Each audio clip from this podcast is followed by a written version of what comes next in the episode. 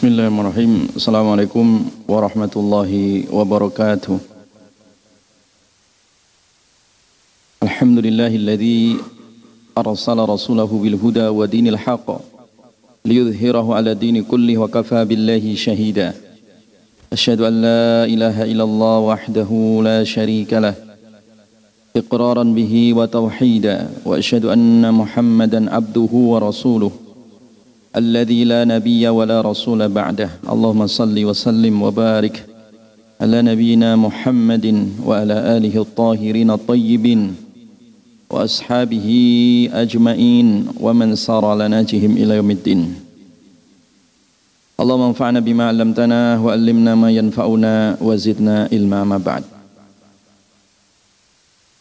Jamaah kaum muslimin muslimat yang dirahmati oleh Allah Alhamdulillah pada kesempatan ini kita diberikan kemudahan oleh Allah Subhanahu wa taala untuk melanjutkan kajian kitab Sahih Imam Bukhari yang mana ini adalah kitab hadis ya. Merupakan kitab kedua setelah Al-Qur'an dari sisi kesahihannya. Dan itu disepakati oleh para ulama Bahkan Imam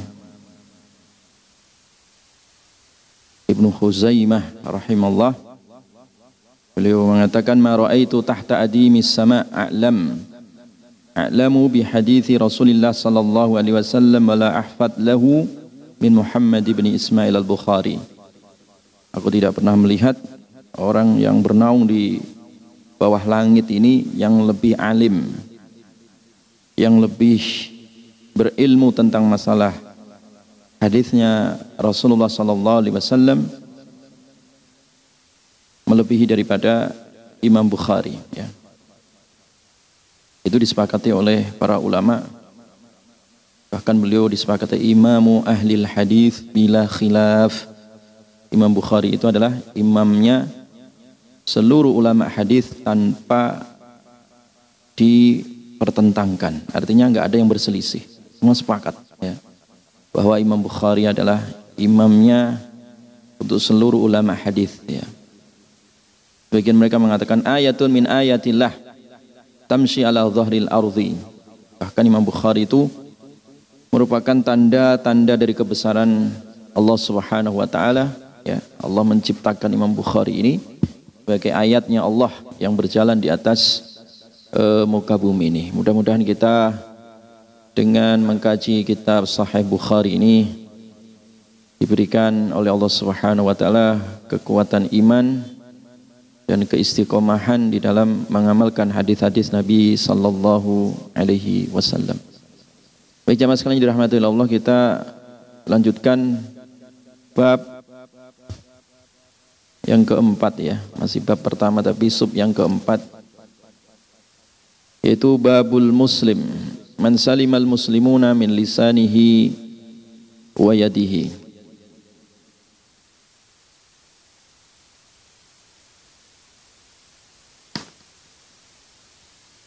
Yaitu bab tentang al-muslim jadi seorang muslim man itu adalah orang yang salima selamat. Al-muslimuna orang-orang Islam yang lain min lisanihi dari lisannya, wayadihi dan tangannya. Jadi setelah Imam Bukhari rahimahullah menjelaskan tentang klasifikasi iman, bahwa iman kemarin ada berapa? 60-an cabang atau 70-an lebih cabang-cabang daripada cabang apa? Iman. Nah, pembahasan berikutnya lebih mengerucut lagi ya, bahwa identitas seorang muslim, identitas seorang mukmin itu ditentukan oleh amaliyah lisan dan juga tangannya.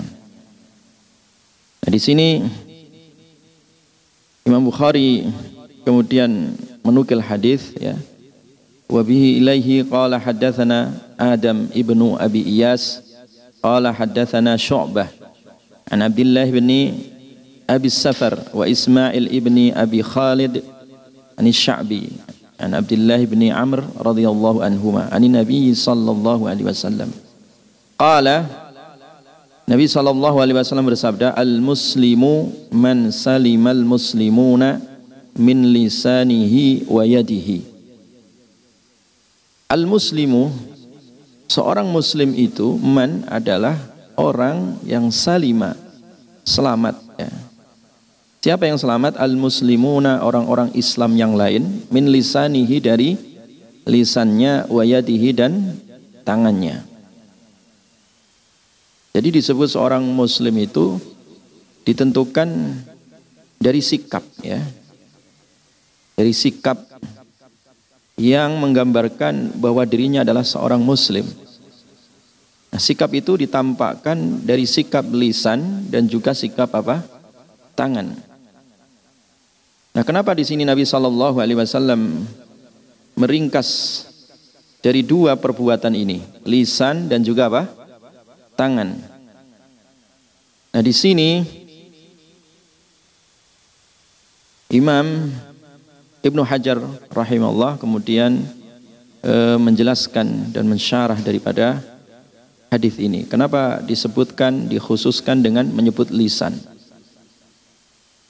Karena li'annahu al-mu'abbar amma fin nafs.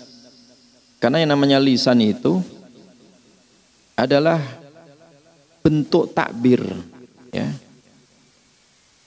Merupakan aktualisasi diri dari apa yang ada di dalam jiwa manusia. Jadi lisan itu tak jauh daripada apa isi di dalam dadanya. Makanya lisan tadi itu menggambarkan ya bahwa lisan ini adalah digerakkan dari batinnya. Ya, kalau orang batinnya bersih, maka yang keluar dari batin tersebut lisannya diaktualisasikan dalam bentuk lisan yang bersih ya.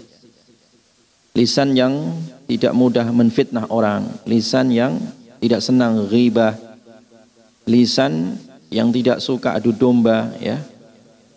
Lisan yang tidak mau mengeluarkan kata-kata kecuali kebaikan ya.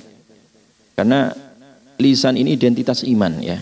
Maka yu'minu billahi wal yaumil akhir falyakul khairan au liyasmut ya.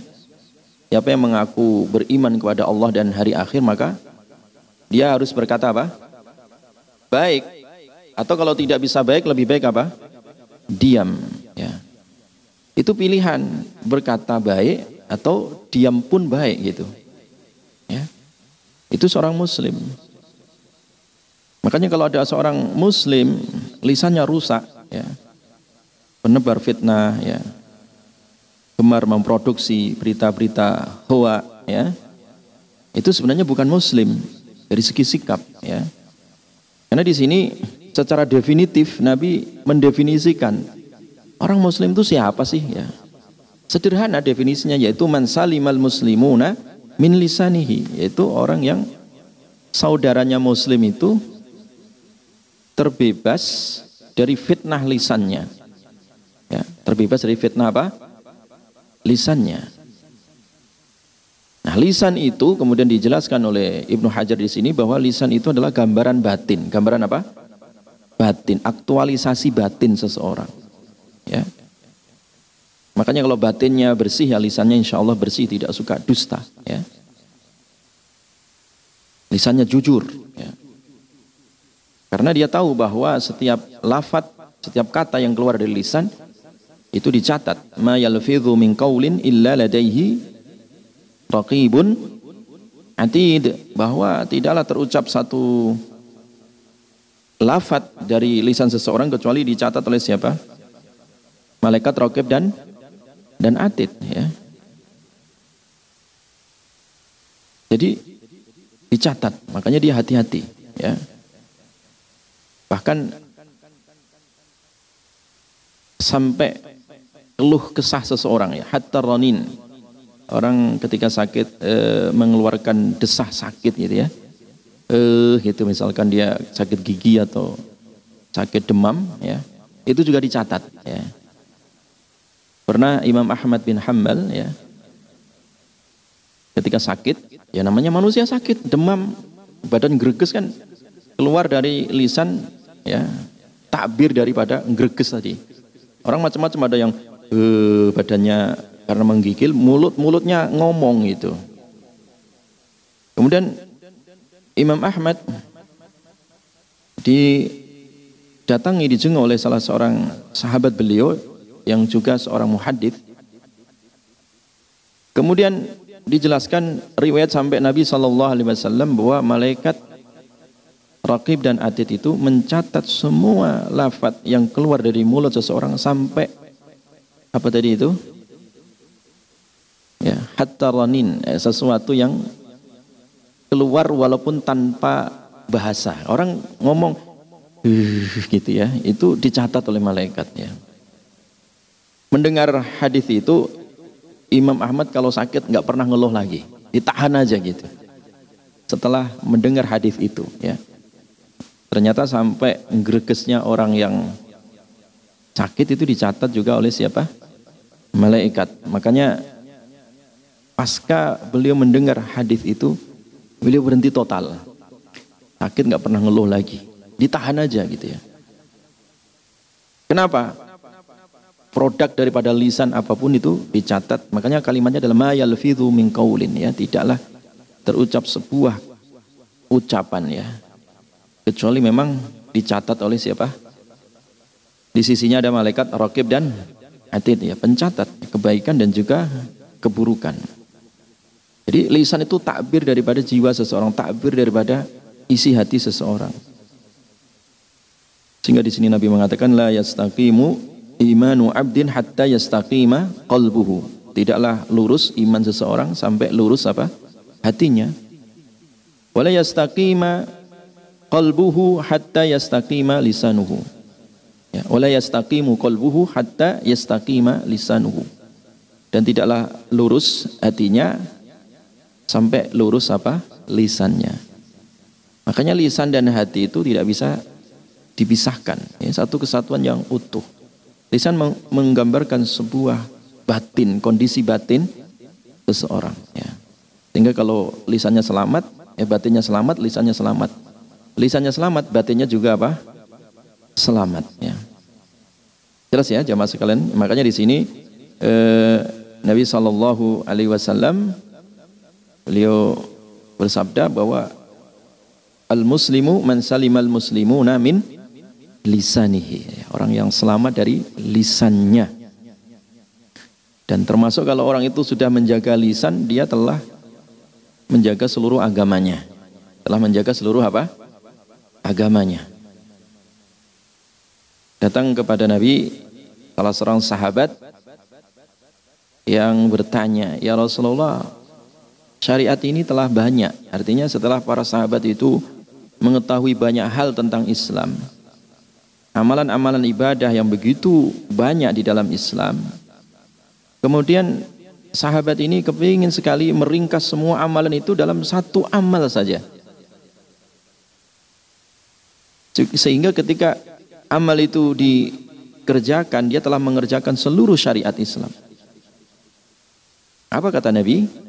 Maka wasiat Nabi adalah la yazalu lisanuka rotban min zikrillah. Jadi janganlah henti-henti lisanmu itu dibasahi dengan zikir ya.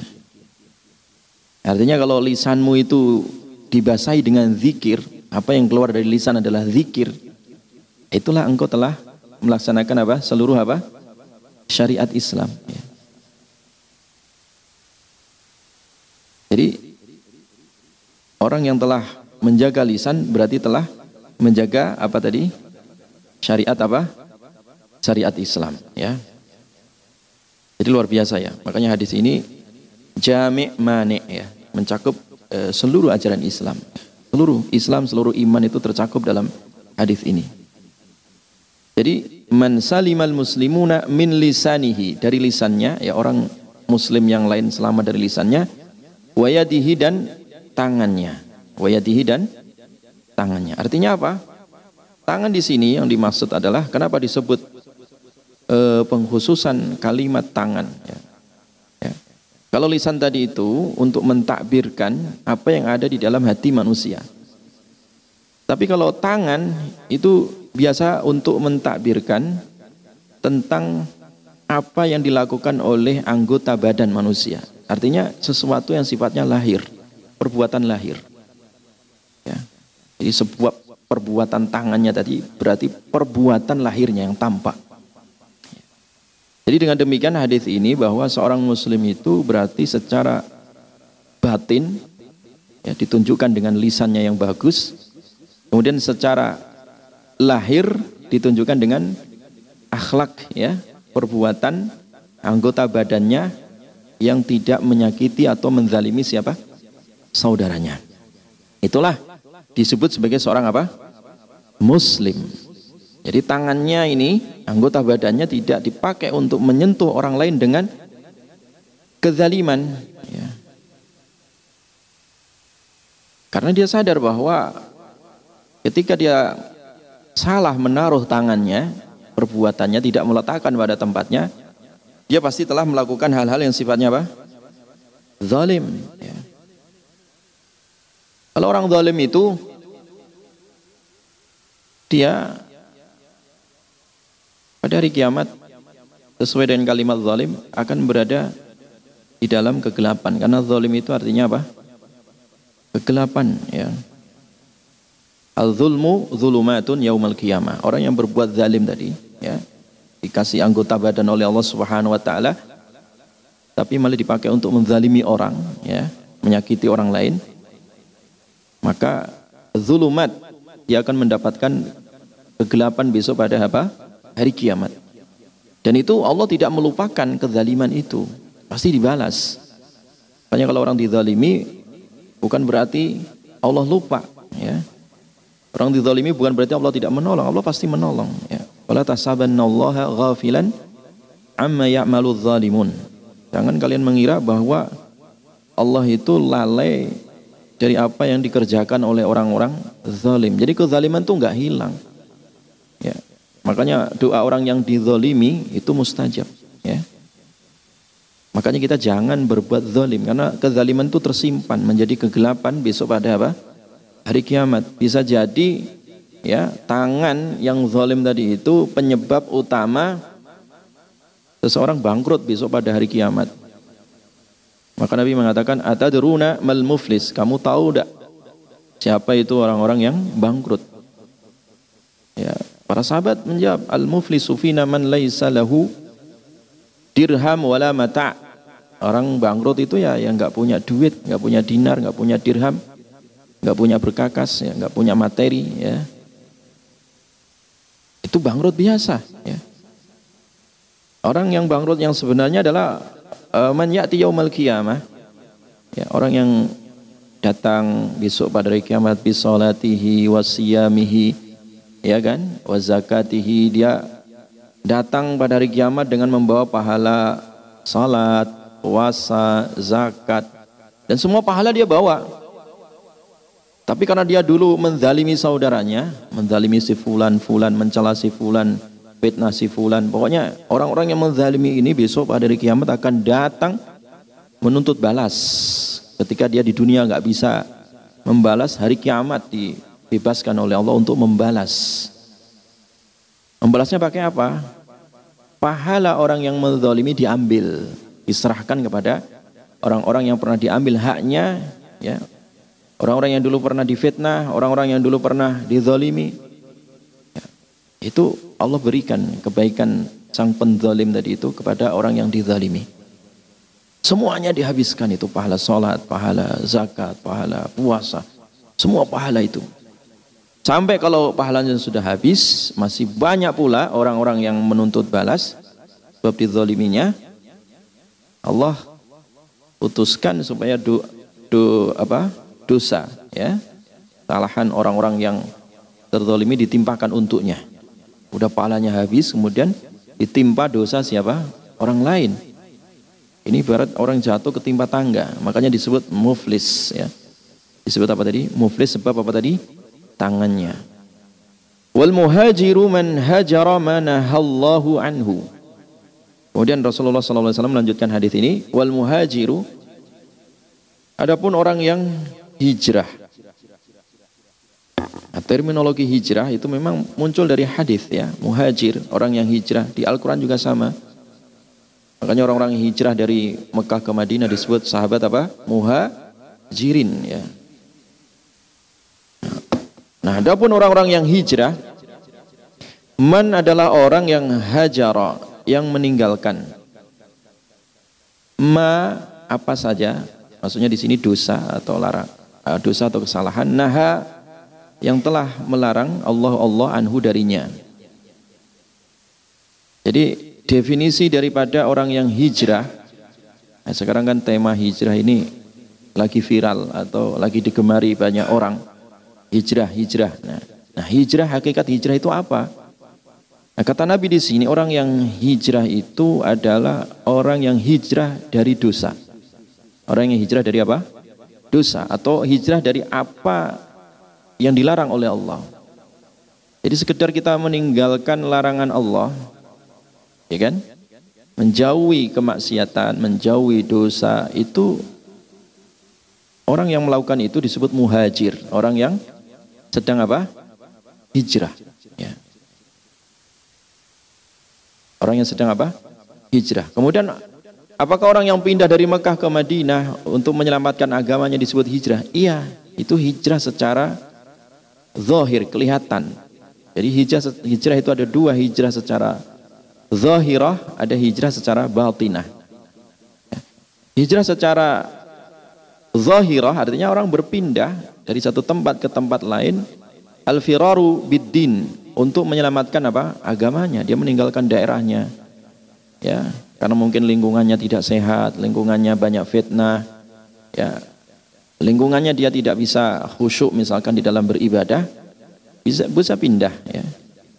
Ya supaya agamanya selamat. Itu hijrah secara tempat ya. Hijrah secara uh, lahir atau secara zahir ada hijrah secara apa tadi batin itu tadi orang yang hijrah dari apa saja yang dilarang dari Allah. Ya. Itu man hajara manahallahu anhu. Jadi orang yang meninggalkan apa saja yang dilarang oleh Allah Subhanahu wa taala itu disebut apa? Muhajir, orang yang hijrah. Nah, kenapa Nabi Shallallahu alaihi wasallam di sini menjelaskan tentang hijrah secara batin? Otomatis kalau orang batinnya itu sudah hijrah ya. Zahirnya juga ikut apa terbawa apa hijrah. Jadi memang hijrah itu panggilan batin, bukan sekedar tren. Nah ini hijrah itu panggilan batin. Memang batin di sini yang dibahas oleh Nabi orang yang betul-betul dia meninggalkan apa yang dilarang oleh Allah Subhanahu wa taala dia tinggalkan karena memang makna hajarah makna hijrah itu artinya meninggalkan apa yang ditinggalkan dosa ya kan dosa jadi ini kajian batin ya. Jadi panggilan batin seseorang untuk berkomitmen ya, berpegang teguh kepada tali Allah, berpegang teguh kepada perintah Allah dan menjauhi apa? larangan Allah Subhanahu wa taala. Maka dia disebut sebagai apa? Al-muhajir. Orang yang betul-betul hijrah ya di jalan Allah Subhanahu wa taala ya hijrah ya. Di dalam riwayat yang lain dikatakan al-muhajiru man hajara as-sayyi'at. Orang yang hijrah itu adalah orang yang meninggalkan keburukan. Di segala yang buruk ya, segala yang dosa ditinggalkan. Nah, apa itu dosa? Dosa itu ya maha kafi nafsik ya. Jadi segala apa yang kalau kita bertanya tentang masalah dosa pada diri kita ya, secara batin itu segala sesuatu yang membuat kita itu ya galau di dalam diri ya. Maha kafi nafsik ya. Orang yang membuat di dalam dirinya menjadi ragu-ragu ya. Keraguan ya. Ketika seseorang itu ya melakukannya maka tidak tenang jiwanya ya. Jadi maha kafi nafsik itu kalau dia mengerjakan itu enggak membuat tenang jiwanya.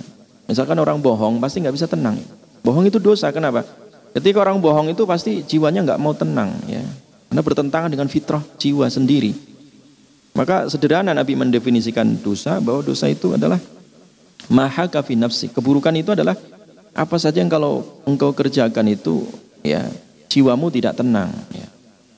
Itu keburukan pasti, itu pasti dosa. Wa karihta ayyatali alaihin nas. Dan engkau benci kalau perbuatan itu dilihat orang. Ya. Jadi kalau kita mengerjakan sesuatu, kalau dilihat orang itu kok nggak pantas gitu, itu pasti dosa. Ya. Itu pasti dosa. Makanya Dosa itu banyak sekali. Cukup didefinisikan bahwa kalau kita tidak tahu definisi dosa, cukup kalau perbuatan itu dikerjakan, kemudian menimbulkan gaduh di dalam jiwa kita, menimbulkan sesuatu yang gelisah ya. Maha kafi nafsi itu artinya sesuatu yang membuat jiwa itu gelisah, itu pasti dosa ya. Pasti dosa ya. Atau atau ya, Ketika sesuatu itu dikerjakan, kemudian ketahuan orang, kita malu, itu pasti itu disebut apa? Dosa. Pasti itu disebut apa? Dosa. Nah, Ustaz ketahuan orang juga nggak malu, itu udah mati hatinya berarti, ya. udah nggak ada sensor. Ya. Kalau orang normal ya, jiwanya normal itu ada sensor. Dia kalau melakukan perbuatan baik dan buruk itu ada sensornya. Itu yang disebut dengan nafsul lawamah yang kemarin sudah pernah saya jelaskan ya. Orang melakukan kebaikan ya dia tahu. Dan orang melakukan keburukan ada asar, ada bekas ya. Nah, setiap apa pun yang dilakukan oleh manusia itu ada bekasnya ya. Ada bekas. Wong sidik jari kita ada bekasnya, betul nggak Pak? Betul itu. Secara sains modern itu terbukti. Nah, kemudian ucapan kita ada bekas, ada bekas. Sains modern juga bisa membuktikan itu, ya. Kalau nggak percaya, ambil air ya, air putih di gelas, kemudian ucapkan kata-kata baik, doa dan seterusnya. Kemudian kita ucapkan di depan air, ya, ya, kata-kata yang baik ataupun zikir-zikir yang baik, ya, bacakan Quran dan seterusnya. Itu ada energi positif, ya, bekas dari apa? Ucapan kita. Demikian juga katakan kata-kata yang buruk, ya, kata-kata maki-makian dan seterusnya kepada sesuatu itu juga ada bekasnya. Bisa diuji coba kepada air misalkan. Maka secara sains modern itu bisa dicek secara lab ya, modern. Itu bisa. Karena memang setiap sesuatu yang dikerjakan manusia itu akan mengeluarkan energi. Dan energi itu tersimpan apakah energi positif ataukah energi apa? Negatif ya. Jelas ya masa kalian? Jadi dan itu tersimpan di dalam e, diri manusia dengan perbuatannya itu ya entah kebaikan atau keburukan tadi. Ya. Makanya di sini orang yang betul-betul hijrah adalah orang yang berkomitmen untuk menjaga dirinya dari perbuatan apa? Dosa ya. Kemudian yang berikutnya bab babu ayyu al-Islam afdal. Bab tentang manakah amalan Islam yang paling afdal Jadi jamaah sekalian perlu diketahui bahwa sahabat itu kalau jumpa dengan Nabi, pertanyaannya itu bermutu, ya. Pertanyaannya bermutu, pertanyaan sahabat itu. Karena ketemu Nabi itu adalah sesuatu yang sangat berharga. Sehingga apa yang ditanyakan kepada Nabi itu adalah sesuatu yang paling berharga. Nah, sehingga di sini Imam Bukhari membuat bab ayul islami afdal ya. Islam yang manakah yang paling apa? Afdal ya. Yang paling bagus, yang paling utama, yang paling fadilah ya. Wa lai qala haddatsana Sa'id bin Yahya ibni Sa'id al-Qurashi qala haddatsana Abi qala haddatsana Abu Burdah ibnu Abdullah ibni Abi Burdah an Abi Burdah an Abi Musa radhiyallahu an qala qalu ya Rasulullah ayul islami afdal qalu mereka para sahabat bertanya ini, Ya Rasulullah, wa Rasulullah, ayul islami afdal. Islam yang manakah? Artinya amalan Islam yang manakah? Afdal yang paling apa? Afdal, yang paling utama. Ya. Qala man salimal muslimuna min lisanihi wa yadihi. Man salima man itu orang salima ya yang selamat al muslimuna orang-orang Islam yang lain min lisanihi dari lisannya wa yadihi dan tangannya. Ya. Ini jalur riwayat yang lain ya. Bahwa di sini Nabi Shallallahu alaihi wasallam ya menjelaskan bahwa Islam yang paling utama itu adalah orang yang bisa menjaga apa tadi lisan dan juga tangannya. Cukup orang disebut muslim kalau lisannya muslim ya. Cukup seorang disebut muslim kalau tangannya atau perbuatannya juga apa? Muslim. Menggambarkan kalimat salam atau salim itu artinya selamat gitu. Damai, membawa kedamaian. Umat Islam makanya tidak pernah membuat onar. Umat Islam itu adalah umat yang sangat apa? Toleran. Walaupun dituduh intoleran, tetap ya ada namanya umat Islam selalu apa? Toleran. Karena Islam ini adalah rahmatan lil alamin. Jangankan manusia, ya. Hewan pun dijaga, ya. Jangankan hewan, ya. Tumbuhan pun dijaga, ya. Jangankan tumbuhan, ya. Segala apa pun yang terbentang di muka bumi ini diperintahkan oleh Allah agar kita itu menjaganya, memakmurkannya gitu ya. Menyelamatkannya gitu. Bahkan kalau seandainya kiamat terjadi, ya. Kata Nabi, di tangan kalian itu ada benih. Di tangan kalian ada apa? Benih, ya. Ada satu benih. Jangan kalian buang. Kalau kalian mampu untuk menanamnya, tanamlah. Padahal Ibaratnya matahari sudah tabrakan dengan bintang-bintang, ya kan? Air lautan sudah menguap jadi api, gunung meletus dan seterusnya. Dalam kondisi huru hara seperti itu, ya kan? Kalau di tangan kalian ada apa tadi? Benih. Kalau kalian mampu untuk menanamnya di muka bumi, maka apa? Tanam. Itu seorang muslim. Ya. Tumbuhan pun dijaga, apalagi kalau itu manusia. Makanya tadi sederhana. Muslim adalah orang yang selamat ya. Dari lisan dan tangannya ini orang lain ya. Wa qulu linnasi husna. Ya. Wa qulu ucapkanlah kalian linnasi kepada manusia. Coba. Linnas untuk seluruh manusia, husna ya, kata-kata yang baik ya. Artinya apa di situ? Selamat ya. Orang lain itu menjadi selamat, apalagi saudara kita muslim ya. Orang lain non muslim pun kita menjaga lisan kita ya. ya tidak boleh mentang-mentang non muslim kemudian ya, kita berdusta atau e, berbuat bohong misalkan atau menzalimi juga dilarang ya. Karena masing-masing itu ya Allah Subhanahu wa taala perintahkan kita supaya berbuat apa? ihsan. Berbuat apa tadi? ihsan. Makanya di sini ketika Ditanya ayul islami afdal, qala man salimal muslimuna min lisanihi wa yadihi.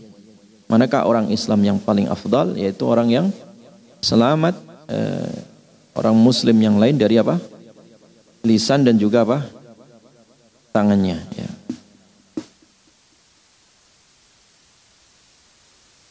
Jadi hadis ini menguatkan hadis yang eh, sebelumnya ya. Sama ya, cuman di sini ada tambahan riwayat yaitu pertanyaan para sahabat uh, ayul islami afdal ya Islam manakah yang paling apa afdal ini menunjukkan antusias ya semangat para sahabat di dalam masalah apa agama jadi selalu mencari yang paling bagus afdal itu isim tafdil kalau dalam bahasa Arab sesuatu yang paling the best lah yang paling bagus ya, ya. jadi mencari yang bagus dari yang paling bagus ya Jadi mencari yang apa? Bagus dari sesuatu yang paling apa?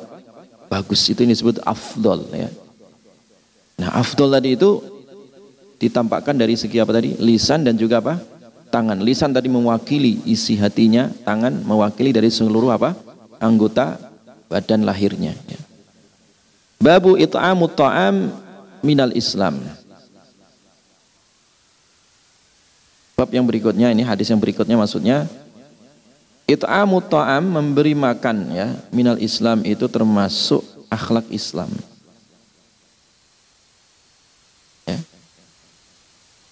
Bab tentang apa tadi? It'amu ta'am ya, memberi apa?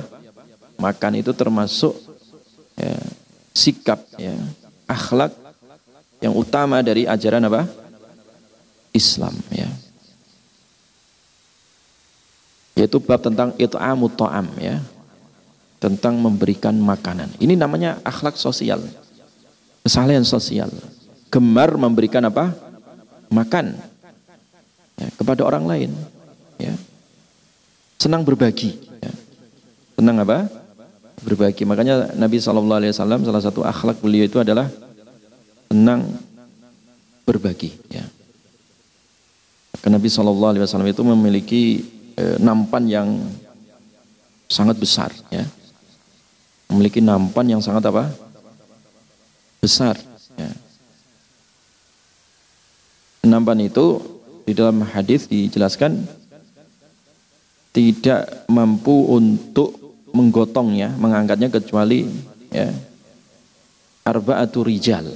Ya, kecuali empat orang yang badannya gede-gede. Ya. Itu nampaknya siapa? Nabi. Ya. Untuk apa? Apakah untuk Nabi sendiri? Tidak. Nabi tidak pernah kenyang. Kecuali illa ala doba, kecuali ketika ada tamu. Itu untuk tamu, untuk sahabatnya. Ya, artinya Nabi senang apa tadi? Berbagi, senang memberi makan. Sampai piringnya Nabi itu apa? Besar, ya. Besar bukan untuk Nabi, tapi untuk siapa? Tamu ataupun untuk menjamu orang. Ya. Ya. Makanya Nabi ketika ditanya istri-istri Nabi ditanya apakah Nabi itu kenyang? Tidak. Nabi tidak pernah kenyang illa ala doba kecuali ketika menjamu orang. Ya. Artinya Ketika menjamu orang itu Nabi ikut makan bareng itu ya. Itu jiwa sosial namanya, kesalehan apa? Sosial. Maka Imam Bukhari di sini menaruh bab tentang it'amut ta'am ya. Memberi makan ya. Wa bi ilai qala haddatsana Amr bin Khalid qala haddatsana Al-Laitsu an Yazid an Abil Khair an Abdullah bin Amr radhiyallahu anhuma. Anna rajulan sa'ala an-nabiyya Seseorang, sesungguhnya seseorang bertanya kepada Nabi, Ayul Islami khair? Ayul Islami khair? Islam manakah yang paling bagus? Ya. Coba redaksinya, ya. Di dalam hadis ini ya, tidak jauh beda dengan pertanyaan hadis yang sebelumnya. Ya. Hadis yang sebelumnya, Ayul Islami afdal. Islam mana yang paling afdal? Hadis ini mengatakan ayul islami khair. Islam mana yang paling apa? Bagus, yang terbaik gitu. Ya. Makanya kita sebagai seorang muslim itu hendaklah meningkatkan amal tadi supaya dari baik menuju yang terbaik gitu. Ya. Dari yang baik menuju apa? Yang terbaik. Ya, kenapa? Mencontoh sahabat, sahabat tuh selalu pertanyaannya adalah ayul islami afdal, ayul islami khair ya. Nabi pun menjawab ya. Nah, ketika Nabi Shallallahu alaihi wasallam menjawab itu biasanya variatif ya. Walaupun pertanyaannya terkadang sama, tapi ketika melihat situasi dan kondisi, terkadang jawaban Nabi Shallallahu Alaihi Wasallam itu ya sesuai kondisi. Ya. ya. Kalau tadi Ketika ditanya Islam mana yang afdol, Islam yang afdol itu adalah orang muslim yang lain itu selamat dari lisannya dan apa tadi? Tangannya. Ya. Kemudian di sini juga ditanya lagi mana Islam yang paling baik? Qala tut'imut ta'am ya, memberi apa engkau memberi apa? Makan. Ya. Engkau memberi makan, ya. Taqra'us Watakra'us salam, engkau bacakan salam. Artinya engkau sampaikan salam. Alaman arafta, alaman kepada orang arafta yang engkau tahu, yang engkau kenal. Waman dan orang lam ta'rif yang belum engkau kenal. ya Orang yang kamu kenal dan orang yang belum engkau kenal.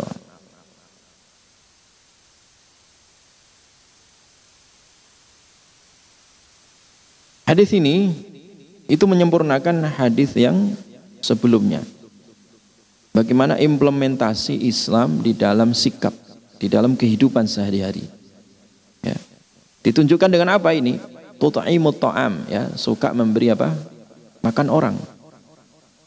Entah caranya secara teknis bagaimana silahkan itu dikembalikan kepada uruf ya kepada kebiasaan manusia mungkin kalau di daerah Bogor ini memberi makan misalkan ada momentum ya. Jumat Barokah ya. Silahkan ya. Atau momentum orang berbagi-bagi ya. Rezeki ya. Orang memberi bonus dengan makanan dan seterusnya. Atau disalurkan melalui rekening melalui donasi ya. Macam-macam teknisnya itu silahkan itu dikembalikan kepada apa uruf ya kepada kebiasaan manusia. Silahkan yang penting adalah intinya memberikan makan kepada orang lain. Nah zaman sekarang ini mudah sekali pak orang berdonasi untuk makan ya. Tinggal pegang apa HP klik ya gitu. Sedekah gampang. Mau sedekah berapa ratus ribu terserah. Mau berapa porsi. Sekarang orang sarungan di rumah gampang sedekah ya. Ini memudahkan fasilitas kita untuk apa? Beramal soleh ya. Boleh dimasak sendiri langsung kemudian diberikan langsung juga boleh. Itu masalah teknis silahkan. Yang penting kontennya adalah senang memberikan apa? Makan ya kepada orang lain ya. Ini menunjukkan sikap dermawan ya. Sikap apa tadi? Dermawan. Karena memang orang itu kalau dikasih makan senang itu. Itu menunjukkan orang baik itu. Menunjukkan apa? Orang baik. Adabnya baik itu, akhlaknya baik. Makanya dulu orang-orang jahiliyah mencirikan seseorang itu baik atau tidak itu kalau dia dermawan, ya, suka ngasih makan orang. Makanya kalimat adab dalam sastra jahiliyah dulu itu adab itu digunakan istilah untuk jamuan makanan ya makanya makanan atau meja makan itu namanya makdubah ya adab dari kata adab jadi kalau orang beradab orang berakhlak itu kalau memang suka menjamu apa? Orang lain itu orang baik itu ditunjukkan dengan memberi makan. Ya. menunjukkan dia dermawan itu ya. Tut'imut ta'am. Ya. Para nabi dermawan ya sangat dermawan. Nabi Ibrahim ada tamu enggak disembelikan ayam pak. Apalagi digorengin telur ya. Sembelikan sapi pak ya. Ya. Ya Al ataka hadithu dhaifi Ibrahim al-mukramin iddakhalu alaihi faqalu salama qala salamun qaumun munkarun faragha ila ahlihi faja'a bi ijlin samin ya ketika datang itu tamu ya maka Nabi Ibrahim langsung ke belakang ya nemu istrinya supaya disembelikan apa tadi? Ya, anak sapi yang ijelin samin. Ijelin samin itu ijel itu artinya anak pedet. Seger Pak kalau Bapak daging pedet sapi muda itu lebih enak daripada sapi tua gitu ya. Samin gemuk itu. Sapi yang gemuk lebih enak daripada sapi yang apa? Kurus. Artinya sapi yang paling sempurna itu, sembeli beneran. Enggak mikir, wah ini tekor enggak ya? ya jadi enggak mikir tekor atau tidak tekor sikap dermawannya itu yang muncul tutaimu ta'am ya itu akhlak daripada apa muslim ya wa taqra'us salam ya dan menyampaikan apa? Salam kepada orang yang kenal alaman arafta wa man lam ta'rif ya. Kenal atau tidak kenal salam itu ya kenal tidak kenal apa? Ucapkan salam ya. Selama dia muslim ya kita tahu dia muslim ya. Ya ucapkan salam ya. Entah kenal atau enggak ya. maka budaya salam ya. Islam salam ya. Sebarkan salam. Nah gitu kan? Orang yang kenal dan orang yang tidak apa? Kenal. Artinya kita ya zero kepentingan. Tidak ada kepentingan ya. nol daripada kepentingan. Kadang orang mau salam kan kalau kelompoknya gitu kan? Wah ini satu majelis pengajiannya satu ustadz misalkan satu kampung ya satu kantor. Kalau yang lain dicuekin. Nggak begitu akhlak Islam. Kenal nggak kenal selama dia muslim ya kita apa ucapkan apa salam makanya Ibnu Hajar di sini Ibnu Hajar rahimahullah menjelaskan bahwa ketika orang itu mengucapkan salam itu harus kosong dari kepentingan dia mengucapkan itu untuk apa? Yang pertama niatnya adalah ta'zim li syiaril Islam dia sedang menyebarkan syiar Islam, takzim ya. Mengagungkan Islam dengan apa tadi? Menyebarkan salam. Yang kedua adalah mura'ah li ukhuwah. Yang kedua adalah untuk menjaga ukhuwah ya. Tali apa? Persaudaraan. Jadi satu sisi kita menyebarkan syiar Islam dengan apa? Salam. Kemudian yang kedua menjaga syiar persaudaraan itu ya. Pasti kalau saling salam ya damai, saling salam ya, terikat dengan apa? Ukhuwah. Terikat dengan apa? Ukhuwah. Makanya salah seorang sahabat Nabi Ibnu Umar ya, pernah ke pasar, ya ke pasar ya, ditanya oleh sahabat, "Engkau ke pasar ngapain?" gitu kan? Untuk jual beli atau untuk dagang atau untuk membeli kebutuhan tidak saya nggak ingin menjual atau ingin membeli di pasar saya ke pasar itu hanya sekedar ingin menyebarkan salam gitu ya. Kalau nggak percaya coba aja pak. Besok ke pasar anyar. Assalamualaikum. Assalamualaikum. Assalamualaikum gitu kan? Insya Allah itu. Bagaimana menviralkan salam dalam arti menyebarkan gitu ya. Jadi ke pasar bukan untuk beli atau bisnis enggak. Hanya sekedar mengamalkan sabda Nabi itu untuk menyebarkan salam kepada yang kenal dan tidak apa? Kenal. Ketemu assalamualaikum, assalamualaikum gitu ya. Salam, karena salam itu berkah. Ya, karena salam dari Allah Subhanahu wa taala. Jelas ya? ya. Ternyata udah Isya ya. ya. Insya Allah kita lanjutkan ya, insya Allah ya. Baik.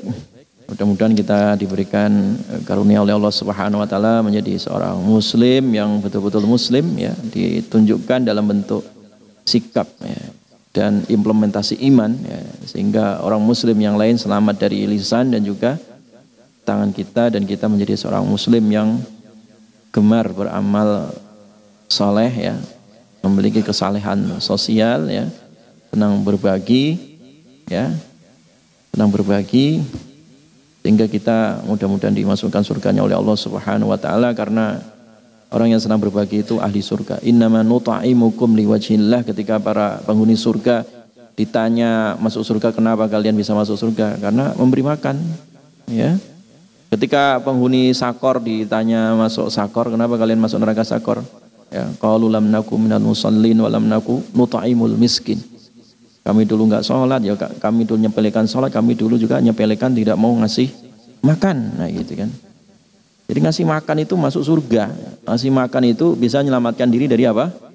Api neraka. Makanya rajin-rajin aja ikut program Jumat Barokah ya di Masjid As Sofia ini Insya Allah e, barokah. Setiap apa?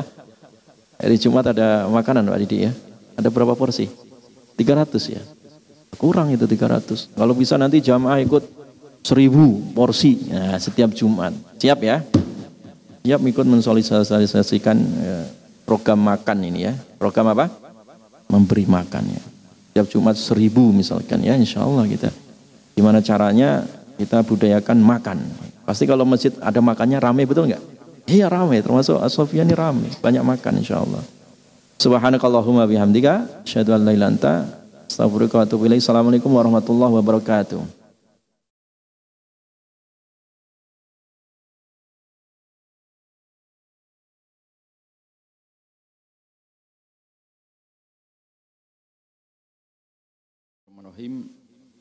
Assalamualaikum warahmatullahi wabarakatuh. Alhamdulillahi rabbil alamin.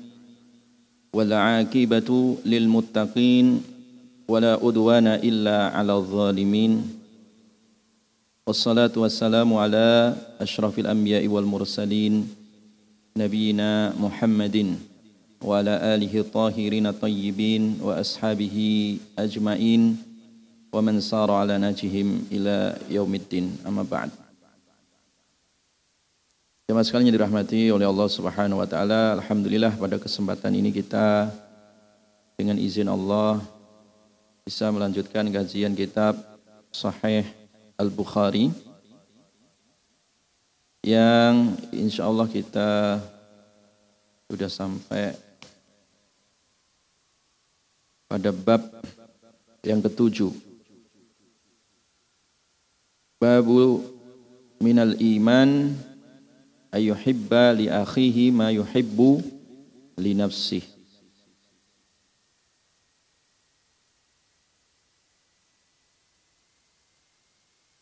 Hadis yang ke-13 ya. Bab tentang iman ya, termasuk iman adalah an yuhibba seseorang mencintai li akhihi kepada saudaranya ma apa-apa atau apa saja yang yuhibbu ia mencintai li nafsihi untuk dirinya. Jadi bab ini nanti akan menjelaskan tentang salah satu pilar keimanan adalah adanya ukhuwah ya.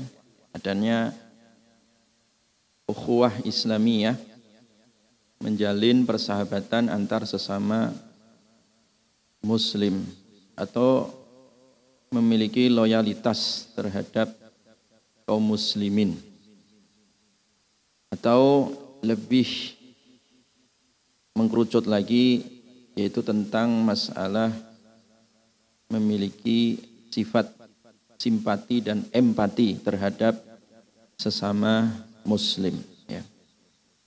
Dan itu adalah bagian dari keimanan. Wa bihi ilaihi qala haddatsana Musaddad qala haddatsana Yahya an Syu'bah an Qatadah an Anas عن النبي صلى الله عليه وسلم وعن حسين المعلم قال حدثنا قتادة عن أنس عن النبي صلى الله عليه وسلم Dari Anas bin Malik radhiyallahu an dari Nabi sallallahu alaihi wasallam beliau bersabda La yu'minu ahadukum hatta yuhibba li akhihi ma yuhibbu li nafsih. La yu'minu tidaklah sempurna keimanan ahadukum salah seorang di antara kalian. Jadi keimanan kalian tidak akan sempurna. Di dalam riwayat yang lain la yu'minu abdun ya, tidak sempurna keimanan seorang hamba. Hatta sehingga yuhibba ia mahabbah atau ia mencintai li akhihi untuk saudaranya. Ma apa saja yuhibbu yang ia mencintai li nafsihi untuk dirinya.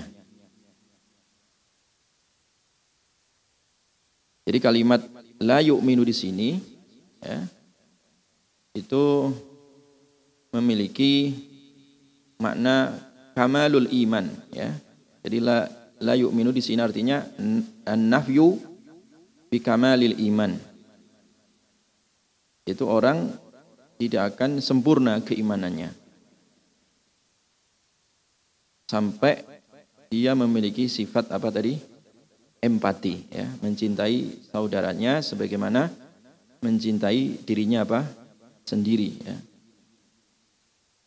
Jadi kamu adalah aku, aku adalah kamu. Nah, kalian kaum muslimin adalah kita, kita adalah kalian.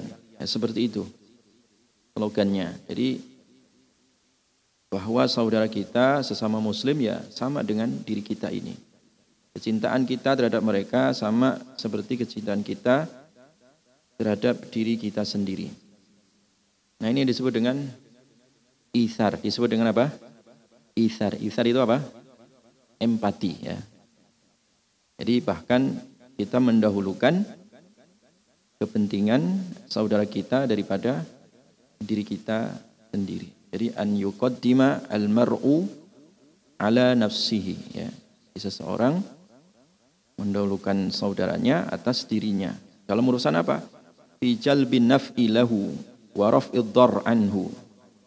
Yaitu di dalam masalah mendapatkan manfaat dan juga menolak kemadorotan. Itu namanya apa?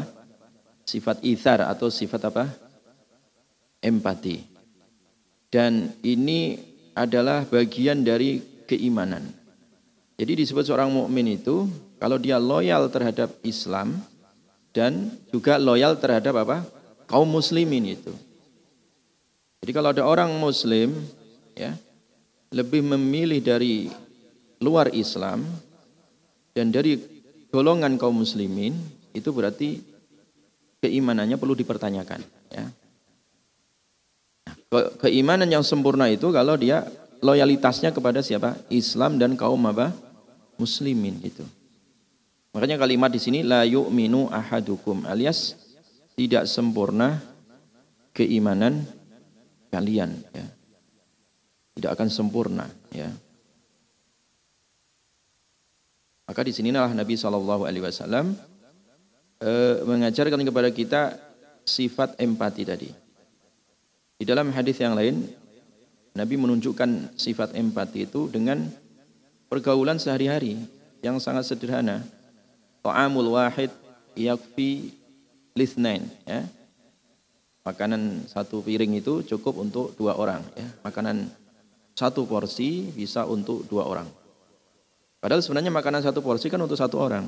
Nah kenapa bisa untuk dua orang?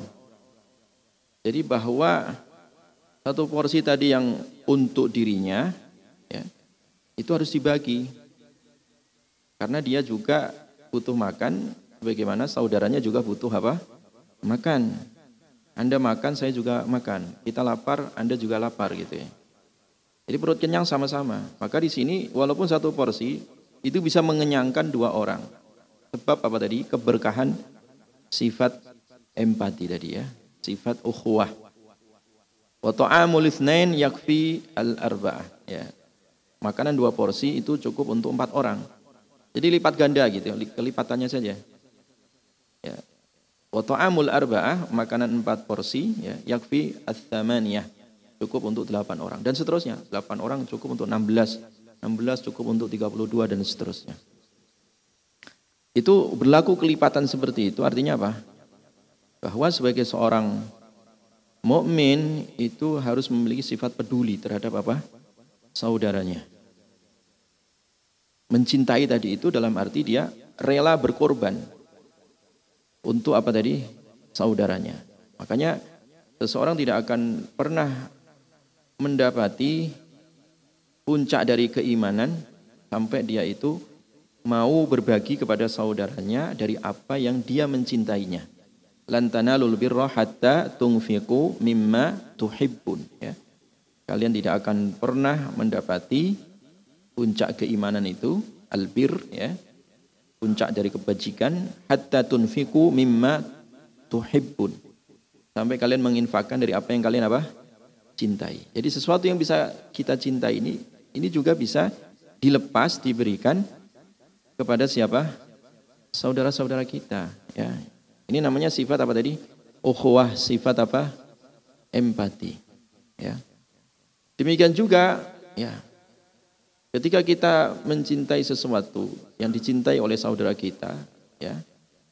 Demikian juga ya, lawannya kita juga membenci sesuatu yang itu tidak disukai oleh saudara kita juga. Artinya apa? Kita jangan mengganggu saudara kita gitu. Kalau memang kita nggak suka diganggu ya jangan apa? Mengganggu ya. Bagaimana hadis yang sebelumnya bahwa muslim itu adalah mansalima al muslimuna min lisanihi wa yadihi.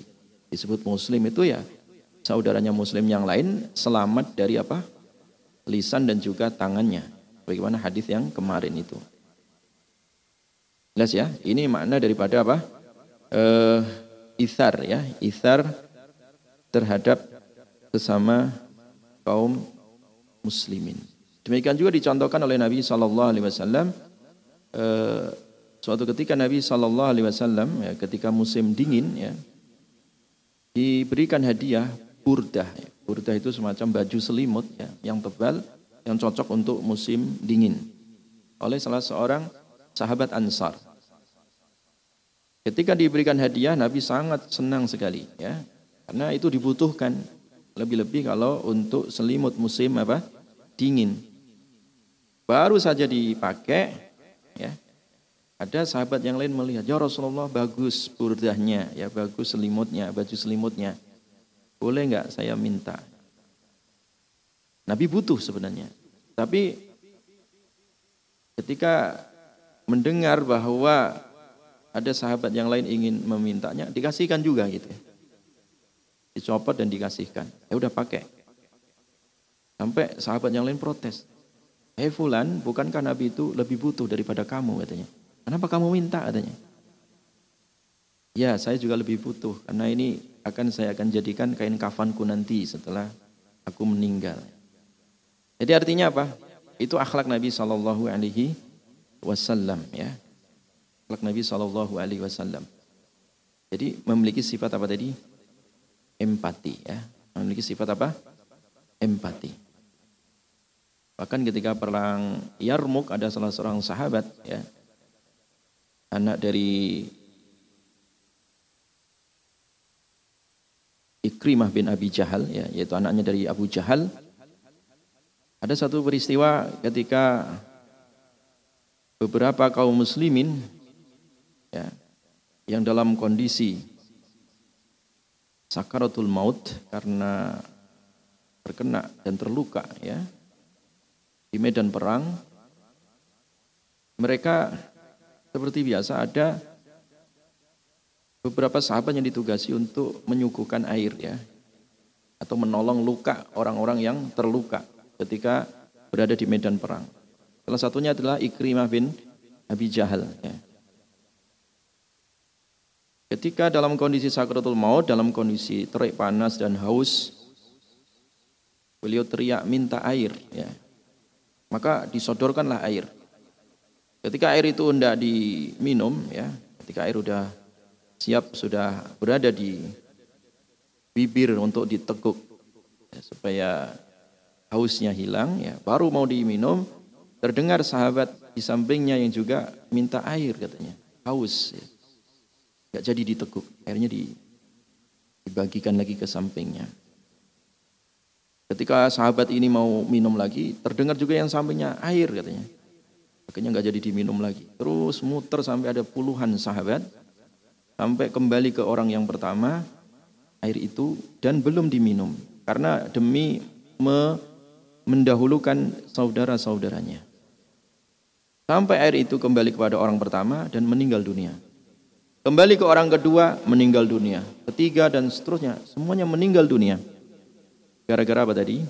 Isar, mendahulukan saudaranya, hidup dan mati. Inilah akhlak daripada sahabat Nabi Wasallam karena mengamalkan hadis ini, la yu'minu ahadukum hatta yuhibba li akhihi ma yuhibbu li nafsi. Sebagaimana uh, sejarah sahabat Abdurrahman bin Auf ya dengan salah seorang sahabat Ansar Abdurrahman bin Auf salah seorang dari muhajirin yang hijrah ke Madinah tidak membawa apa pun kecuali baju yang nempel di badannya. Ketika sawan, ketika silaturahim ke salah seorang sahabat Ansar, ditawari Abdurrahman, aku memiliki beberapa petak tanah petak kurma, perkebunan kurma, kamu ambillah untuk ma'isyah kehidupanmu di Madinah ini. Ya. Aku juga memiliki dua orang istri. Ya. Memiliki berapa? Dua orang istri. Kalau engkau mau, salah satu dari istriku akan aku ceraikan dan akan aku nikahkan kepadamu. Bukan berarti enggak suka sama istrinya, Pak. Ya. Istri kok dibagi Ustadz? Ya, bukan begitu maksudnya. Artinya ini sifat empati ya dari seorang sahabat Ansor itu kepada sahabat Muhajirin.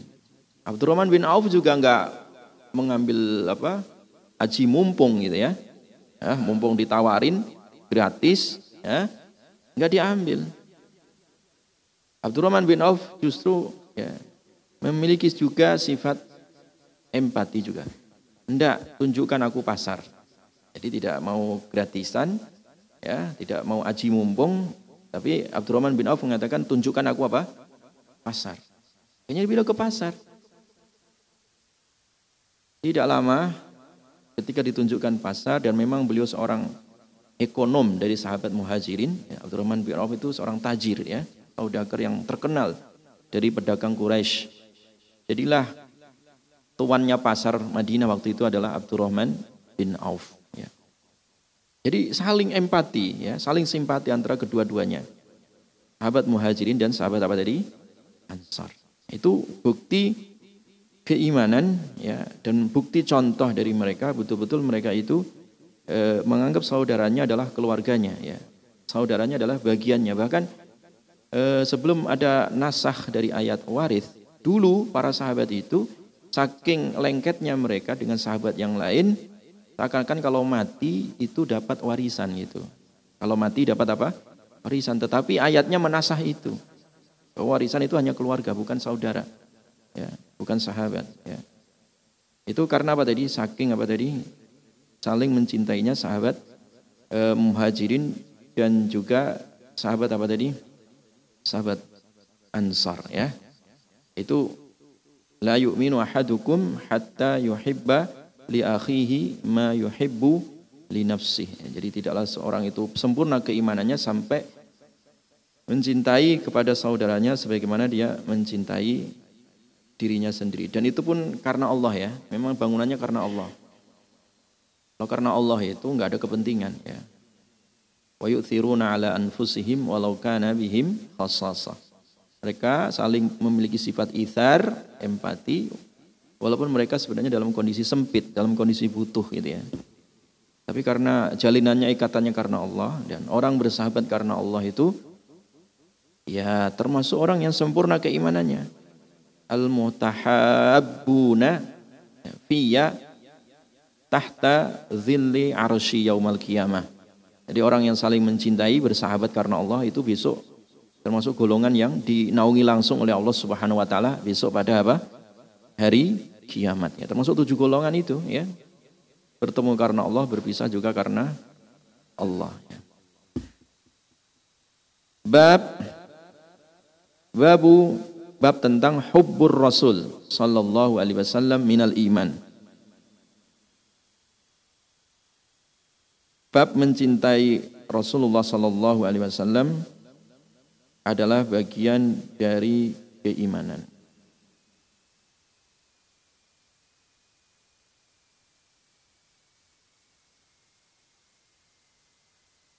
Ini bab e, loyal terhadap Rasulullah Sallallahu Alaihi Wasallam. Dan itu adalah bagian dari apa? Keimanan. Ya.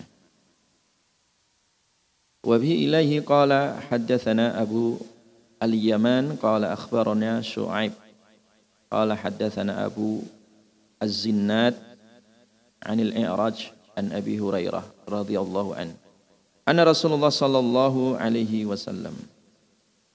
Bahwasanya Rasulullah sallallahu alaihi wasallam qala beliau bersabda.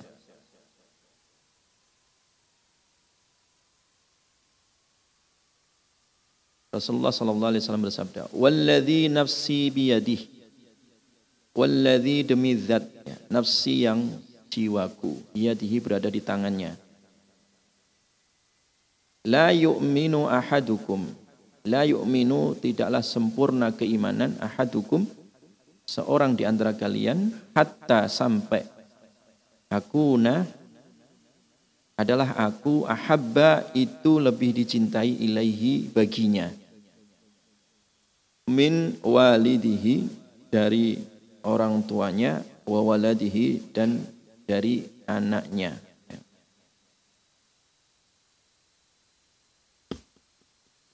Jemaah sekalian dirahmati oleh Allah.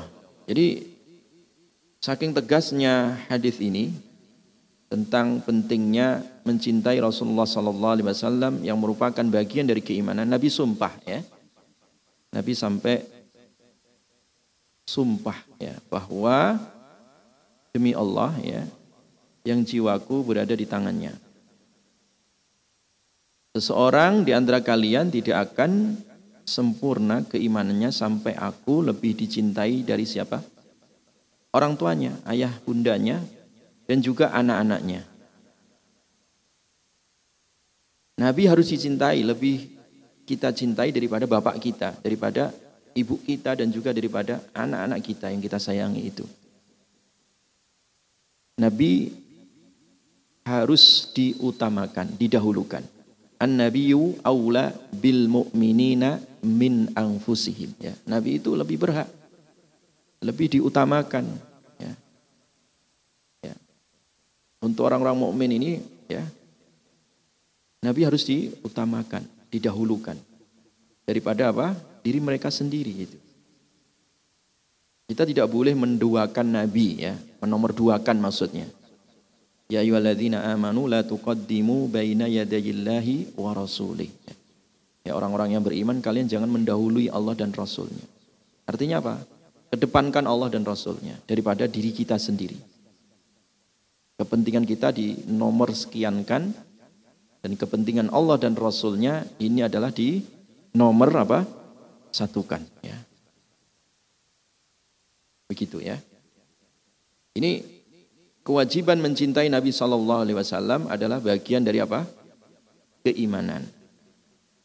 Jadi kalau ada orang kok anti Nabi itu bukan orang mukmin, nah gitu ya. Apalagi kalau dia menghina Nabi itu orang murtad namanya. Makanya kalau ada orang menghina Nabi itu murtad seketika, ya. Murtad, ya. Walaupun hanya sekedar canda, walaupun sekedar apa? Canda. Itu pun dianggap murtad. Makanya kita tidak boleh bikin lelucon atau guyonan yang itu bersangkutan dengan diri Nabi Shallallahu Alaihi Wasallam. Itu tidak boleh. Tidak boleh dipakai lawakan ya. Itu Nabi tidak boleh digitukan. Bahkan ya kecintaan kepada Allah Subhanahu wa taala itu kita diberikan prasyarat kita pun harus mencintai Nabi Shallallahu Alaihi Wasallam. Qul in kuntum tuhibbunallaha fattabi'uni yuhibbukumullah. Katakan Muhammad jika kalian apa? Mengaku cinta Allah maka ikuti aku. Ikuti Nabi itu. Baru Allah mencintai kalian. Gitu. Ada prasyaratnya. Tidak cukup mencintai Allah saja tanpa mencintai Rasul. Ada hari ini gerakan orang-orang yang hanya cukup kembali kepada Al-Quran. Gak mau pakai hadis Nabi. Nah, itu namanya orang ingkar sunnah. Itu batal keimanannya. Hati-hati itu. Dan itu banyak orang ngaji hanya pakai Quran saja gitu. Gak pernah menyebut satu pun hadis. Karena dia ingkar hadis gitu. Itu bisa murtad juga. Gak akan sempurna keimanannya. Ya. Maka kecintaan terhadap Nabi ini adalah wajib. Ya. Bagian dari rukun syahadat Muhammadur Rasulullah. Ya. Jamaah sekalian dirahmati oleh Allah Subhanahu wa taala. Kita lihat kecintaan para sahabat Nabi. Allah ada salah seorang sahabat Nabi dalam riwayat namanya Ukasyah ya. Sahabat Ukasyah ini itu saking cintanya kepada Nabi Shallallahu alaihi wasallam kalau sehari saja tidak melihat, tidak jumpa Nabi itu jatuh sakit ya. ya biasalah kalau orang mencintai sesuatu itu kalau kangen atau kalau nggak ngelihat itu bisa kepikiran itu. Ya. Karena kepikiran dia jatuh sakit. Karena sakit itu bisa disebabkan karena gangguan fisik atau karena memang eh, sifat rindu dari psikis ya, seseorang. Dijenguk Nabi Shallallahu Alaihi Wasallam, ditanya kamu sakit apa? Ya, ya Rasulullah, ya, bahwa saking cintanya aku kepadamu ya Rasulullah, kalau aku tidak melihatmu itu bisa sakit. Kalau pagi sekarang mungkin masih bisa kunjung ya, bisa ke rumah, bisa silaturahim, bisa hadir di majelis ya.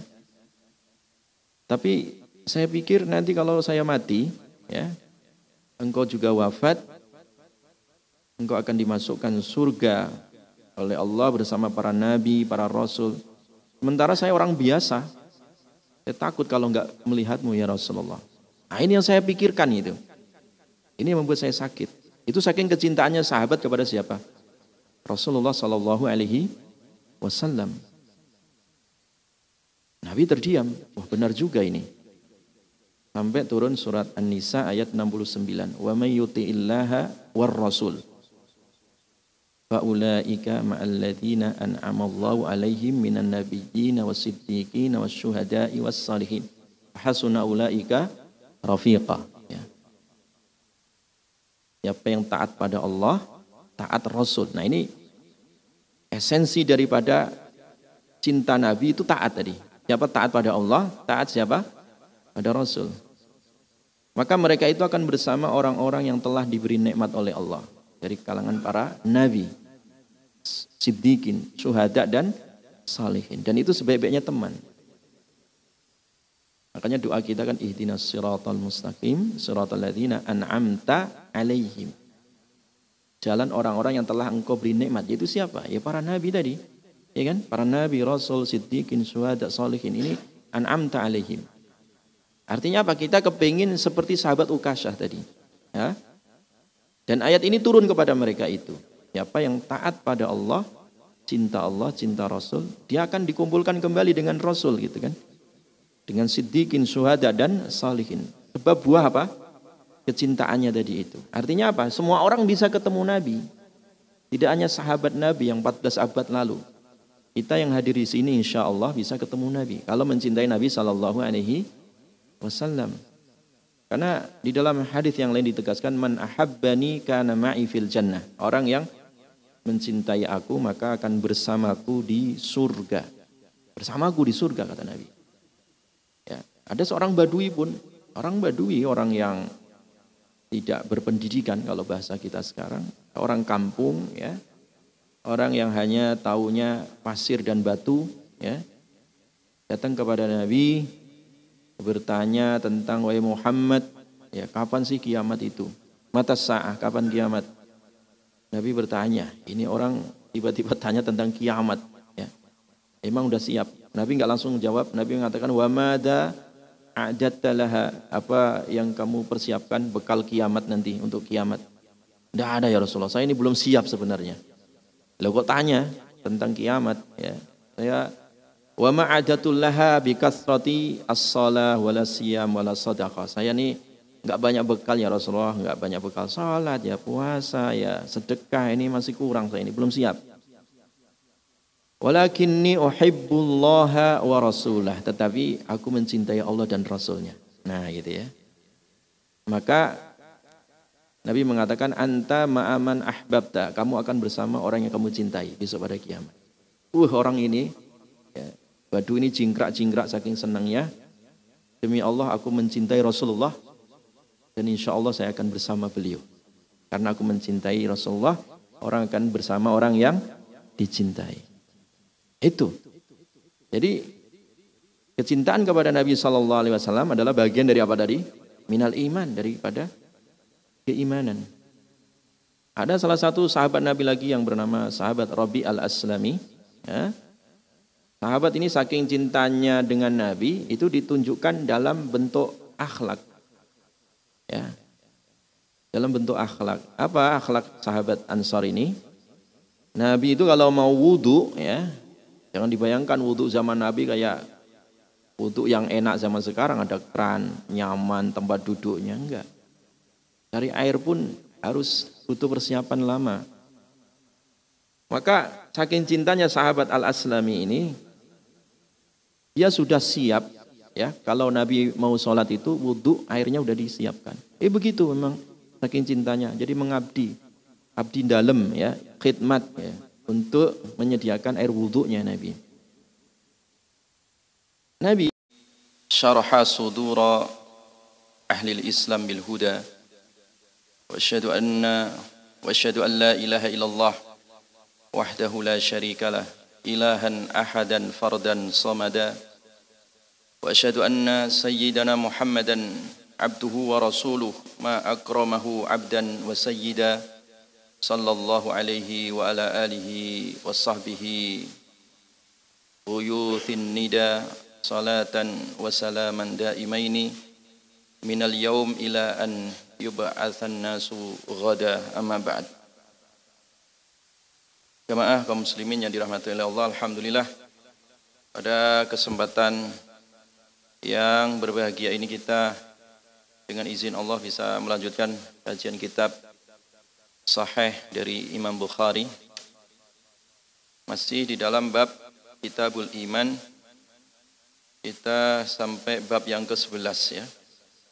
Bab yang ke-11 halaman 14 itu yang matannya. Kalau syarahnya halaman 86 ya.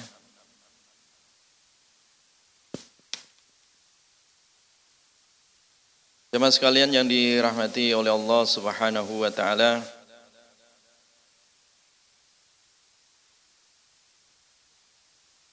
Wa bihi ilaihi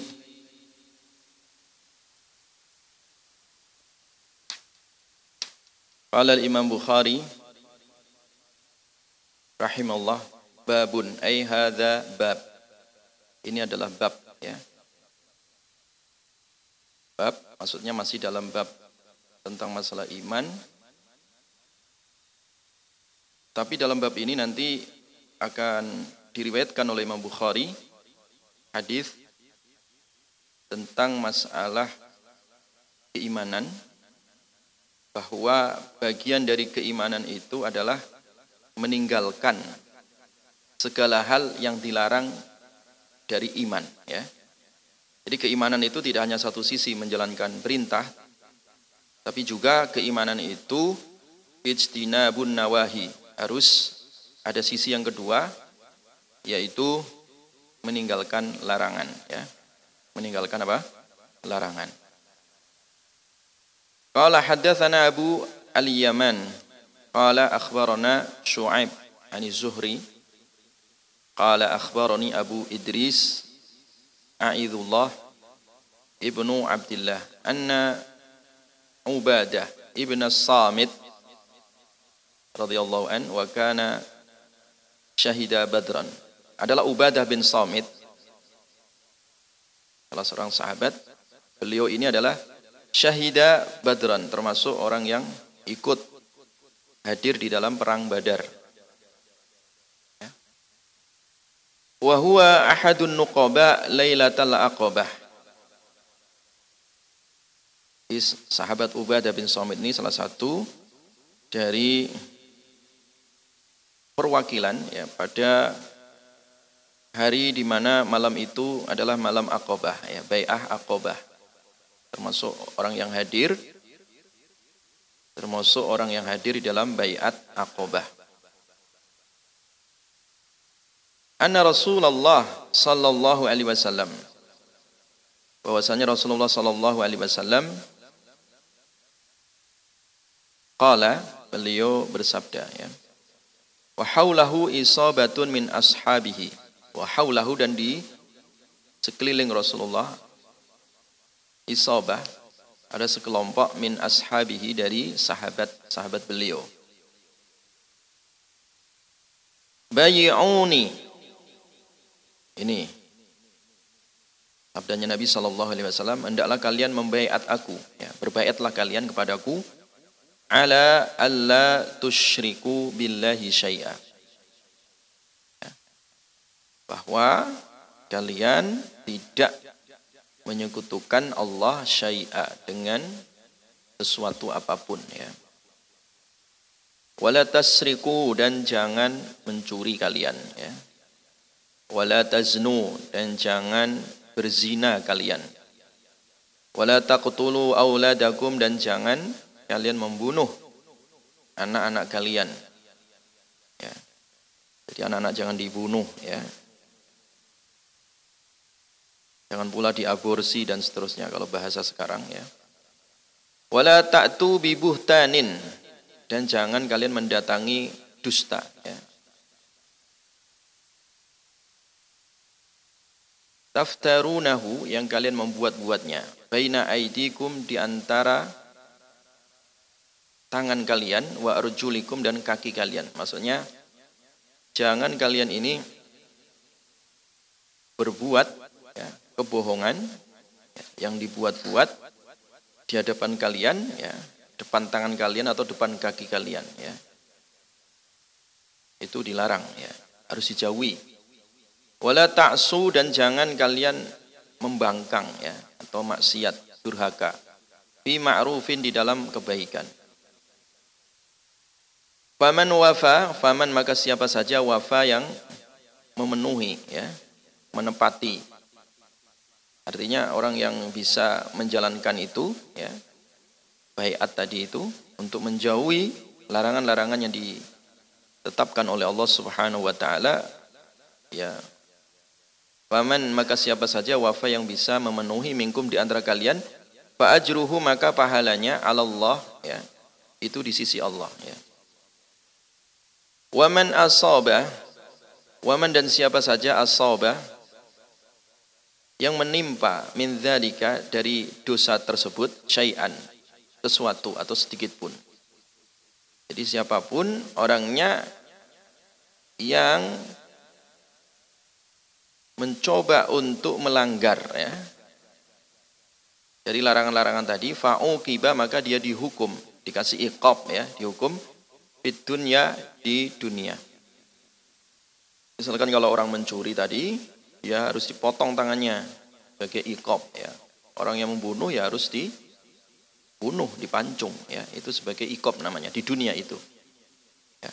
Bahwa dan itu iqab tadi, hukuman tadi itu kafaratun sebagai kafarah ya kafarah itu sebagai pelebur dosa ya lahu baginya jadi kalau yang melanggar dari dosa-dosa besar tadi syirik ya mencuri zina membunuh kemudian menyebarkan berita fitnah bohong ya itu semua kalau dikerjakan maka dia akan mendapatkan apa ikop di dunia ya Mendapatkan apa tadi?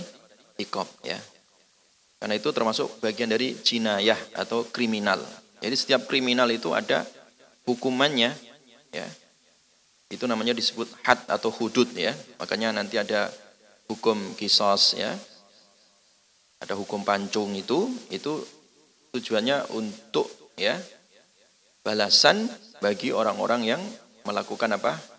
dosa-dosa besar tadi. Murtad misalkan ya dengan melakukan kesyirikan itu juga sama. Riddah masuk dalam bab riddah itu juga kena hukuman pancung ya. Jadi kalau di dunia dia terkena hukuman itu, kena hukuman jinayat ya. Waman asaba min dzalika syai'an.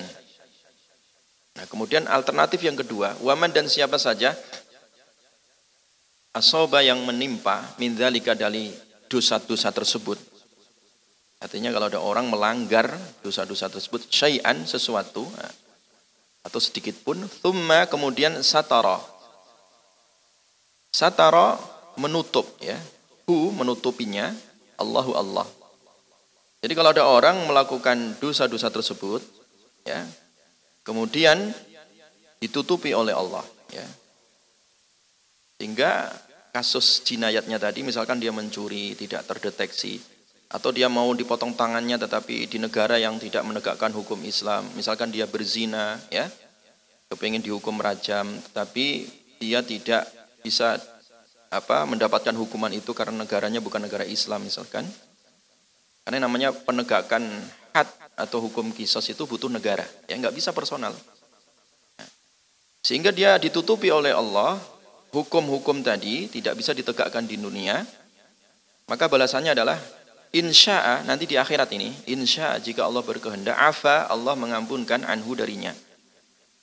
Jadi makanya kalau ada orang yang melanggar secara had ya, batasan-batasan kisos, kemudian dia hidup di negara yang tidak menegakkan syariat sehingga hukum kisos tidak bisa ditegakkan, maka hendaklah dia banyak istighfar tadi ya. Banyak istighfar, bertaubat kepada Allah Subhanahu wa taala Ya, dengan harapan mudah-mudahan Allah mengampunkan. Insya afa anhu jika Allah berkehendak ya, afa Allah mengampunkan ahu darinya. Wa insya dan jika Allah berkehendak aqabahu maka dikasih iqab azab besok di akhirat. Fabaya'nahu kemudian kami berbaiat. Jadi Ubadah bin Samit dan para sahabat ini sepakat kami berbaiat ala dzalika atas hal itu. Artinya baiat komitmen kami siap untuk meninggalkan dosa-dosa besar. Makanya kandungan hadis ini kata Imam Ibnu Hajar ya bahwa kandungan hadis ini ya ikhwah itu ada dua poin penting. Yang pertama adalah kata Ibnu Hajar di sini dalam Fathul Bari beliau mengatakan pointer yang pertama adalah anna ijtinabal nawahi atau al manahi minal iman. Bahwasanya di dalam hadis ini dijelaskan termasuk dalam kesempurnaan iman itu adalah meninggalkan apa tadi? Larangan. Ya, meninggalkan larangan wabil khusus dosa-dosa besar. Syirik, ya kan? Kemudian apa lagi tadi? Bunuh, ya itu dosa-dosa besar semua. Mencuri, ya, berzina, menebar berita hoax, ya, fitnah, itu dosa-dosa besar semua itu. Ya. Nah, kalau kepingin imannya sempurna ya harus menjauhi dosa-dosa apa? Besar. Nah, yang kedua, ya, yang kedua bahwa keyakinan sunnah wal jamaah bahwa ketika seseorang ya melakukan dosa besar dalam akidah ahlu sunnah wal jamaah orang yang melakukan dosa besar itu ya misalkan ada orang mukmin mencuri wal billah misalkan orang mukmin dia berzina itu melakukan dosa apa namanya? Besar. Dia tidak kafir. Dia tidak apa? Kafir. Ya. Jadi dosa besar ya itu tidak kafir di situ. Karena memang ada sebagian ya aliran ya yang bukan ahlu sunnah jamaah bahwa kalau orang sekali dia melakukan dosa besar dia kafir. Ada orang mukmin mencuri dia kafir. Nah itu yang disebut dengan gerakan takfiri. Ya, orang-orang khawarij ya ketika ketika menghukumi orang-orang yang jatuh ke dalam dosa apa besar maka langsung difonis apa kafir. Kata Ibnu Hajar di sini bahwa termasuk akidah Ahlussunnah wal Jamaah itu orang yang melakukan dosa besar dia tidak langsung apa? difonis kafir tidak. Ya. Misalkan ada orang muslim dia berzina, ada orang muslim dia mencuri, ada orang muslim dia membunuh. Apakah dia kafir? Tidak. Dia hanya berdosa apa? Besar. Kalau ditegakkan had di dunia tadi, nah Misalkan dia membunuh kemudian dibunuh. Nah, pembunuhannya tadi secara legal itu menghapus semua apa? dosanya. Ya. Kalau toh tidak, nah kalau toh tidak tuntas hukum di dunia, maka tadi jika Allah berkehendak, Allah mengampunkan atau Allah apa? memberikan apa? hukuman alias tidak kafir gitu. Paham ya? Nah, ini luar biasa Ibnu Hajar ini ketika e, mensyarah tentang masalah iman ini ya bahwa orang yang melakukan dosa besar itu ya dia tidak kafir. Dia fasik aja ya. Kalau Allah berkehendak kalau dia memang tidak dihukum di dunia maka dia akan dihukum di mana? Di akhirat ya, ya ini berkaitan tentang masalah apa tadi? Ke keimanan. Makanya harus taubat ketika orang melakukan dosa besar ya.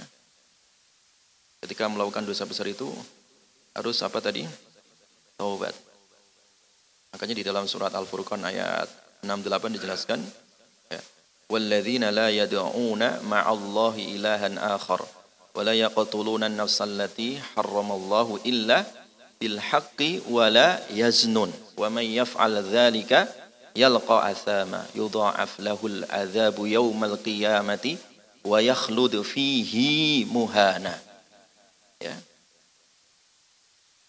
jadi orang-orang yang beriman ketika Allah Subhanahu wa taala menjelaskan wa ibadur rahman ya hamba-hamba Allah yang dipilih setelah Allah Subhanahu wa taala menjelaskan ibadur rahman itu melaksanakan perintah-perintah Allah ya.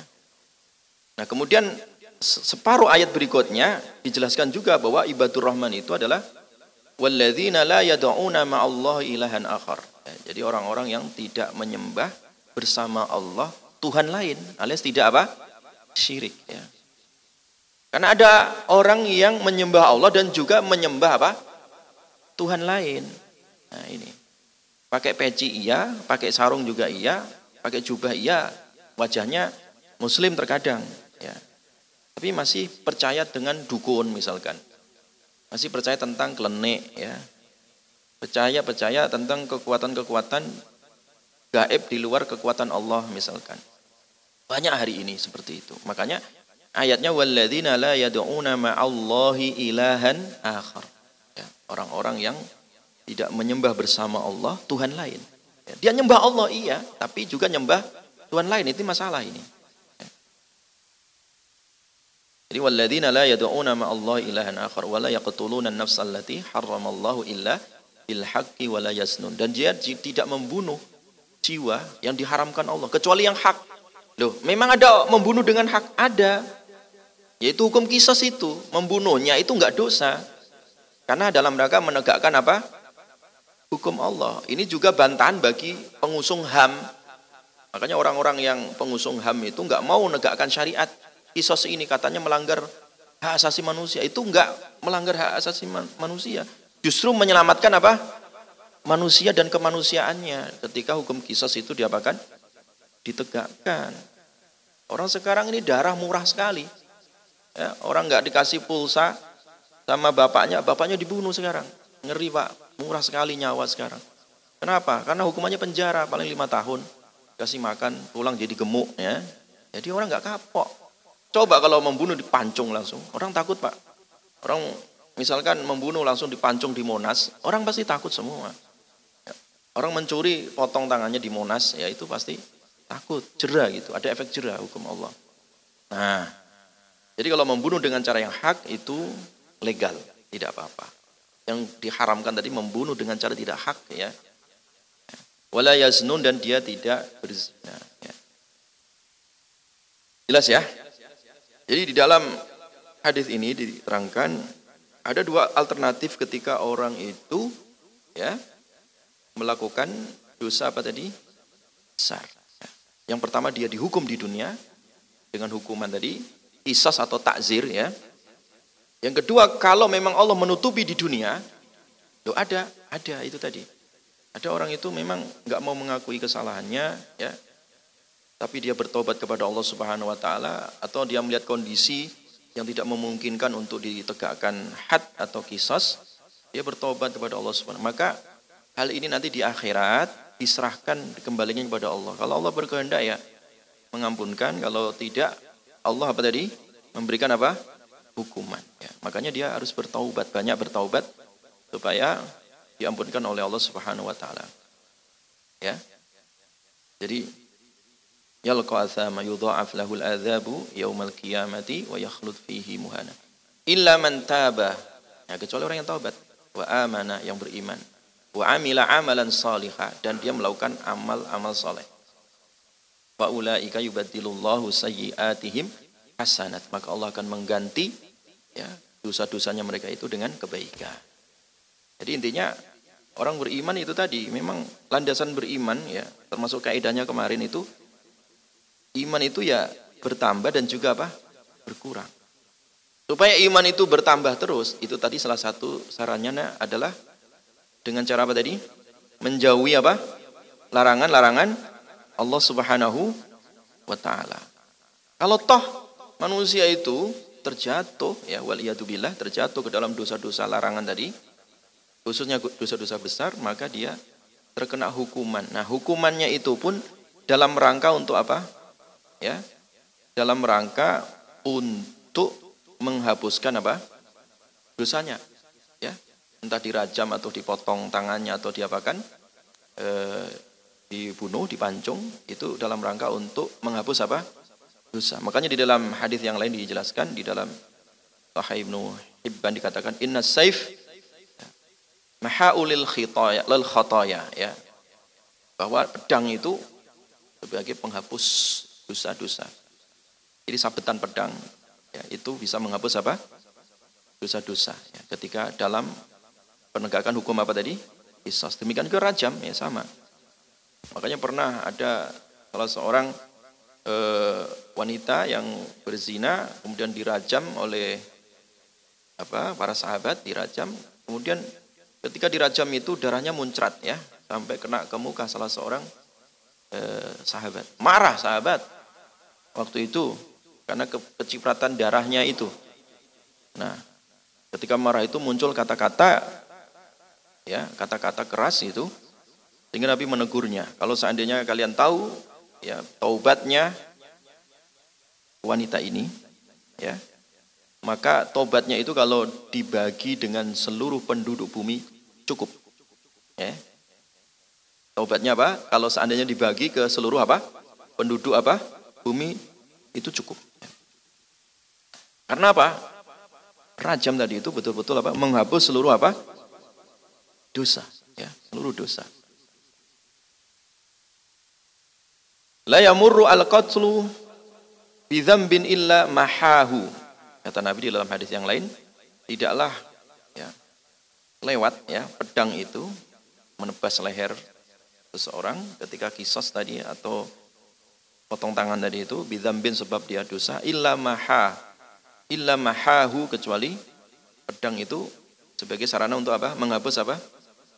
Dosa dosa-dosanya. Jelas ya hadis ini ya. Jadi intinya hadis ini bahwa orang-orang ya, yang beriman itu harus menjauhi larangan Allah Subhanahu wa taala ya. Kalau toh ada orang beriman ya, dia terjatuh di dalam dosa besar maka hukumnya dia tidak kafir.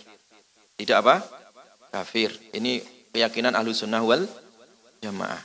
Tidak kafir dia tapi dia diapakan terkena apa hukuman di dunia atau di akhirat jelas ya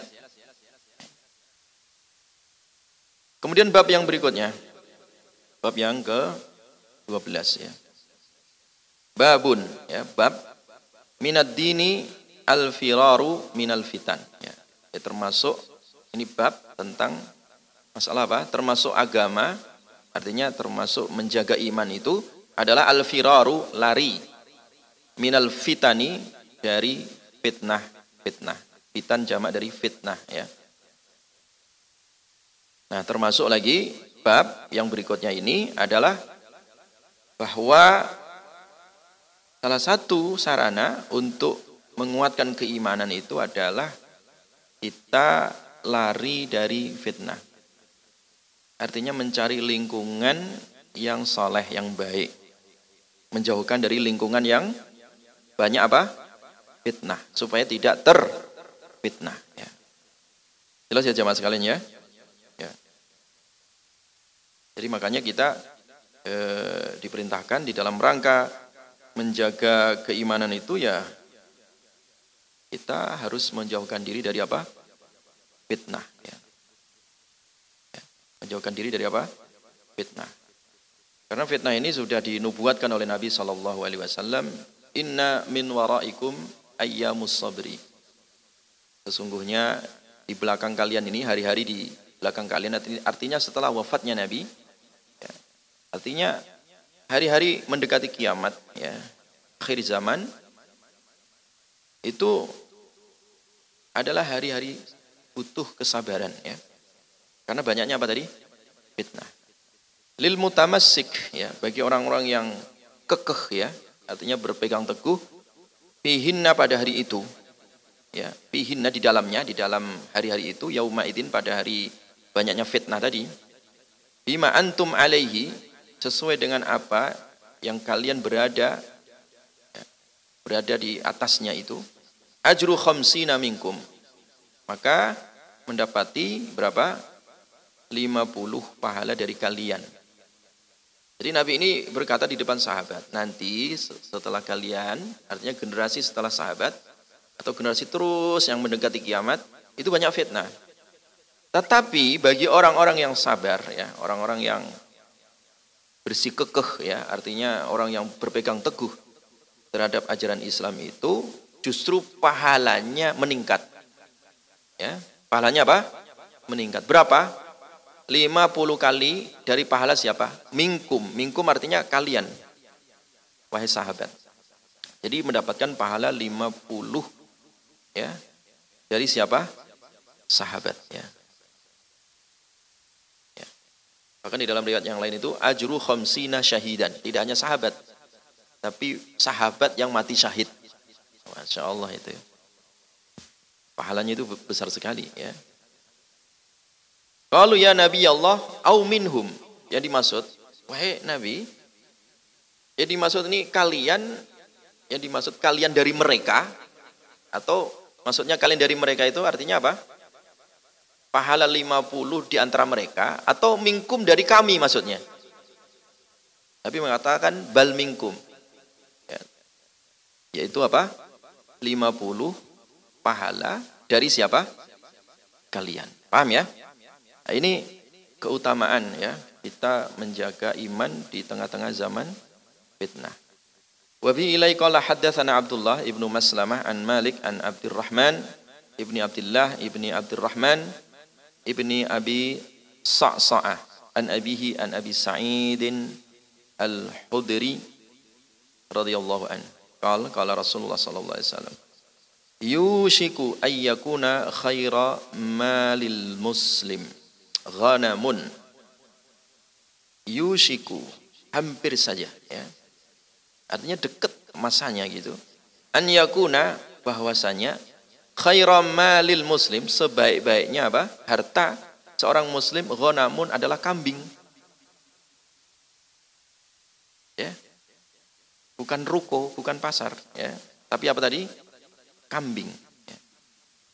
Jadi sebaik-baiknya harta seorang muslim hampir saja adalah apa tadi? Kambing. Kenapa itu? Nah ini. Kita lihat hadis berikutnya. Yatsba'u biha. Yatsba'u yang ia mengikuti biha dengannya tadi. Sya'afal jibal, puncak gunung-gunung. Ya. Ya, artinya dia menjadi pengembala dari gunung yang satu ke gunung yang lain ya. Mengembala. Kenapa itu? Karena itu yang lebih halal. Di akhir zaman itu orang cari rezeki itu sulit sekali membedakan mana yang halal, mana yang haram ya. ya. Di dalam hadis yang lain dikatakan la yubalil mar'u bima akhadha. Ya. Orang udah nggak peduli di akhir zaman nanti dari mana dia dapat rezeki ya dia ngambil dari mana itu duit? Rezeki dari mana? Aminal halal, aminal haram. Dari yang halal ataukah dari yang haram? Nah ini yang disebut jangan fitnah ini. Orang nggak peduli lagi. Halal haram nggak jadi ukuran. Ukurannya apa? Untung tadi.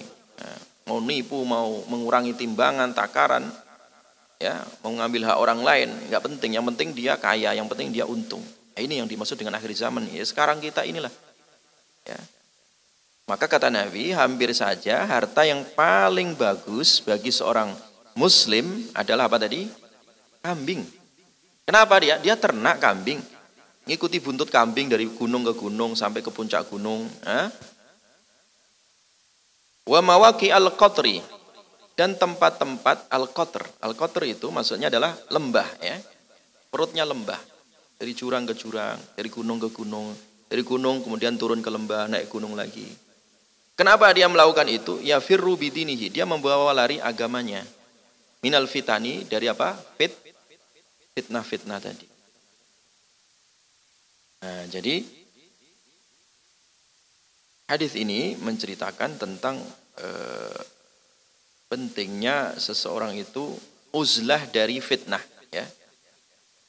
Mengasingkan diri dari apa tadi? Fitnah. Artinya jangan sampai bercampur aduk dengan apa? Fitnah. Jangan bercampur aduk, jangan ikut-ikutan. Nabi mengatakan tadi hampir saja bahwa harta terbaik bagi seorang uh, muslim itu adalah apa tadi? Beternak apa? Kambing. Kenapa? Itu yang lebih aman daripada fitnah campur halal dan apa tadi? Haram, campur-campuran syubhat tadi. Dia menyelamatkan agama. Dia naik gunung, turun gunung, ke lembah yang satu, ke gunung yang satu. Tapi tujuannya untuk apa? Menyelamatkan apa tadi? Agamanya. Dari apa tadi? Fitnah. Ya. Daripada apa tadi? Fitnah. Ya. Jelas ya jamaah sekalian ya? Bahwa menyelamatkan diri dari fitnah itu adalah bagian dari apa tadi? Keimanan ya. Bagian daripada apa? Keimanan. Ya. Sehingga mau tidak mau orang beriman itu ya harus bisa menjauhkan dirinya dari berbagai macam apa? Fitnah. Khususnya adalah fitnah apa? agama ini ya. Nabi banyak berdoa tentang fitnah ini ya, supaya terhindar darinya. Wala taj'al musibatana fi dinina wala taj'alid dunya akbara hammina wala mablagha ilmina. Ya Allah jangan jadikan ya, dunia ini sebagai tujuan terbesar kami. Wala taj'alid dunya akbara hammina. Wala mablagha ilmina. Dan jangan jadikan dunia ini ya keilmuan ya pengetahuan finish ya pengetahuan yang paling banyak ya, pada diri kami. Kadang orang itu uh, mengetahui dunia sampai detail-detailnya gitu ya. Sampai ada orang itu dapat gelar profesor gara-gara neliti tentang kumis udang makanya dikenal profesor kumis udang karena saking detailnya pak ya, profesor di dalam bidang perikanan, meneliti tentang uh, kumis udang. Saya nggak sebut kampusnya. Itu ada. Jadi mengetahui detail. Banyak orang. Ya. Tapi terkadang ditanya tentang masalah hukum sholat, dia nggak ngerti cara sholat. Ya. Kadang disuruh baca Al-Fatihah aja nggak tahu, nggak hafal. Padahal dia dapat gelar profesor dalam bidang apa tadi? Kumis udang. Gitu. Artinya saking detailnya dia paham tentang ilmu udang ini atau ilmu yang lainnya. Ya. Oh tentang nuklir misalkan. Memang penting juga, bukan berarti nggak penting ya. Maksud saya mengetahui hal-hal yang sifatnya dunia yang tidak diiringi dengan apa tadi? Pengetahuan agama. Ini bisa rusak. Bisa miskin. Wala tajlidunya akbar hammina wala mablagha ilmina. Makanya tadi tadi Nabi mengatakan dan dunia jangan jadikan sebagai tujuan akhir.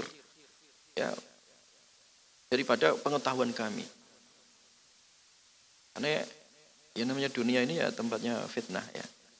Maka menyelamatkan diri dari fitnah itu bagian daripada apa? Keiman. Ustaz mananya berarti kita disuruh ke gunung semua ini. Nanti kosong ini Taman Cimanggu ya. Bogor kosong. Bukan begitu maksudnya ya. Jadi orang uzlah itu harus apa pakai pertimbangan syar'i. Makanya Imam Nawawi rahimahullah di dalam Riyadus Salihin itu ya, uzlah itu ya harus ditempatkan sesuai dengan tempatnya. Ya. Memahami hadis ini juga harus ditempatkan sesuai dengan apa? tempatnya. Uzlah yang seperti apa nah gitu ya. Memisahkan diri dari manusia yang seperti apa gitu ya. Kalau memang kemaslahatannya dia harus e, tinggal di tengah-tengah masyarakat sehingga dia bisa amar ma'ruf nahi mungkar. Nah ini afdol. Nah uzlahnya dalam rangka apa? Dia tidak ikut itu dalam kegiatan yang haramnya saja.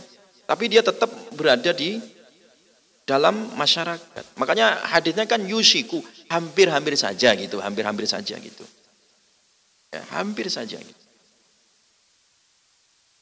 Itu afdol. Ya. Kan? La yadurrukum. Ya. Jadi kalau kita ini memang apa beriman betul kepada Allah Subhanahu wa taala ya fitnah itu ya tidak akan membahayakan selama kita apa idah tadaitum ketika kalian itu berpegang teguh kepada apa hidayah dari Allah Subhanahu wa taala jadi alaikum anfusakum. La yadurukum man dhalla idah tadaitum. Ya. Jadi kita diperintahkan oleh Nabi Shallallahu Alaihi Wasallam supaya berpegang teguh ya terhadap agama Allah Subhanahu Wa Taala. Jadi kalau kita sudah berpegang teguh kepada agama Allah, walaupun banyak kesesatan di sana sini, fitnah sana sini ya, selama kita berpegang teguh tadi, tamasuk tadi, itu juga tidak akan memberikan bahaya. Sehingga hadis ini jangan disalahpahami juga. Karena dulu pernah eh, ada kejadian ketika di zaman Imam Abu Hanifah ya. Banyak orang-orang yang uzlah meninggalkan karena banyak fitnah yang terjadi di Irak waktu itu di Kufah. Orang-orang pada mengasingkan diri di padang pasir ya. Hingga mereka membangun masjid di padang pasir. Mengasingkan diri dari masyarakat. Maka didatangi oleh para ulama waktu itu ya, murid-muridnya Ibnu Mas'ud ya. Memang di Kufah itu adalah dulu murid-murid dari Ibnu Mas'ud ya. Ibnu Mas'ud itu sahabat Nabi yang memang dikirim ke Kufah untuk berdakwah di sana. Para ulama waktu itu meluruskan fenomena paradigma berpikir masyarakat yang mereka ingin uzlah ya mengasingkan dirinya sendiri ya. mereka akhirnya mendirikan masjid dan masjid itu ya, masjid tadi yang mengasingkan dari masyarakat akhirnya dirobohkan dirobohkan atau ulama kalau kalian itu berpikirnya untuk sendiri nah siapa yang nanti mengajak amar ma'ruf nahi mungkar. Nggak ada yang mendai masyarakat. Masyarakat malah tambah parah nanti. Kalau kalian hanya ibadah untuk diri kalian sendiri. Makanya di sinilah eh, ada kaidah bahwa ibadah yang sifatnya mahdoh dengan ibadah yang ghairu mahdoh atau ibadah yang mutaaddi dengan ibadah yang ghairu mutaaddi. Artinya kalau ibadah itu kembali manfaatnya untuk dirinya sendiri dengan ibadah yang manfaatnya kembali pada dirinya dan orang lain. Afdol mana? Ya afdol ibadah yang memiliki dampak positif terhadap dirinya dan juga masyarakat. Itu lebih afdol. Ya, lebih afdol. Makanya kata Nabi, kalau seandainya aku bisa membantu saudaraku dalam satu hajat, itu lebih aku senangi daripada etikaf ya di Masjid Nabawi selama sebulan. Masjid Nabawi dalam riwayat yang lain selama dua bulan. Artinya apa? Itikaf apakah jelek? Tidak. Itikaf bagus. Ya, tapi efeknya ke diri sendiri. Sementara kalau kita e, gerak di tengah-tengah masyarakat, aktif di dalam kegiatan sosial, dakwah, kemasyarakatan, itu manfaat bagi diri kita dan juga manfaat bagi siapa? Lingkungan. Sehingga Nabi mengatakan khairukum anfa'ukum linnas. Sebaik-baiknya kalian adalah yang paling banyak memberi manfaat pada siapa? orang lain. Sehingga kita memahami uzlah itu dengan cara ya, proporsional ya, dengan wasatiyah, dengan pertengahan tadi. Betul Nabi Shallallahu Alaihi Wasallam mengingatkan tadi ini hampir saja, hampir saja saking banyaknya fitnah di tengah-tengah masyarakat itu, ya, sebaik-baiknya harta bagi seorang mukmin itu apa tadi? Kambing, mbak, ya, kambing. Yang dia gembalakan di mana? Di pucuk gunung, di perutnya lembah ya dia menyelamatkan agamanya dari apa fit ya kalau kita sekarang bisa seperti itu juga bagus juga orang misalkan eh, karena memang konsep ekonomi kebanyakan adalah konsep-konsep konvensional ya orang sulit sekali berlepas dari riba syubhat misalkan misalkan kita beralih bagaimana kita mengkonsep ekonomi yang jauh dari riba jauh dari hal-hal yang syubhat dengan cara apa? Beternak misalkan. Ya memang bagus hari ini kita beternak. Jelas kita tahu sumbernya, pakannya kita tahu, ya, ngambilnya tahu, ya, distribusinya kita tahu. Kita bisa mengatur itu, itu lebih afdol ya. Daripada kita berkecimpung di satu profesi atau di satu apa pekerjaan atau di satu tempat yang di situ banyak apa? Banyak fitnah-fitnah itu yang mengancam daripada apa? agamanya. Jadi sekali lagi bahwa termasuk bagian dari keimanan itu adalah menyelamatkan diri dari apa tadi? Fitnah. Menyelamatkan diri dari apa? Fitnah. Di dalam riwayat yang lain, di sini disebutkan oleh Ibnu Hajar bahwa datang seorang badui, ya, seorang badui bertanya kepada Nabi, "Ayun nasi khair?" Ya. Manusia manakah yang paling baik? Mukminun mujahidun fi sabilillah binafsihi wa malihi. Kata Nabi Shallallahu Alaihi Wasallam, orang yang terbaik itu ya orang mukmin, dia mujahid di jalan Allah, binafsihi dengan nyawanya, wa malihi dan dengan hartanya. Qala thumma man? Badui ini kemudian bertanya lagi. Kemudian siapa lagi ya Rasulullah? Qala mu'minun fi syu'abin fi sya'bin minas syu'ab. Ya. Yattaqillah yaitu orang mukmin yang dia berada di satu komunitas ya dari komunitas-komunitas masyarakat kemudian dia bertakwa kepada Allah ya wayada dan dia meninggalkan manusia min syarrihi dari keburukannya. Dia tetap berada di tengah masyarakat tetapi dia tidak ikut andil dalam masalah apa? kemaksiatan tadi, keburukan. Kalau masalah keburukan dia tinggalin itu. Dia tidak ikut campur. Dia hanya bertakwa di tengah-tengah masyarakat. Nah, ini juga sebaik-baiknya apa tadi? E, manusia. Oke. Sebaik-baiknya apa? E, manusia. Jelas ya, yang intinya adalah dia menyelamatkan diri dari apa tadi? Fitnah yang mengancam apa? Agamanya, ya, yang mengancam apa? Agamanya. Jemaah sekalian yang dirahmati oleh Allah Subhanahu wa taala. Udah Isya belum? Masih berapa menit?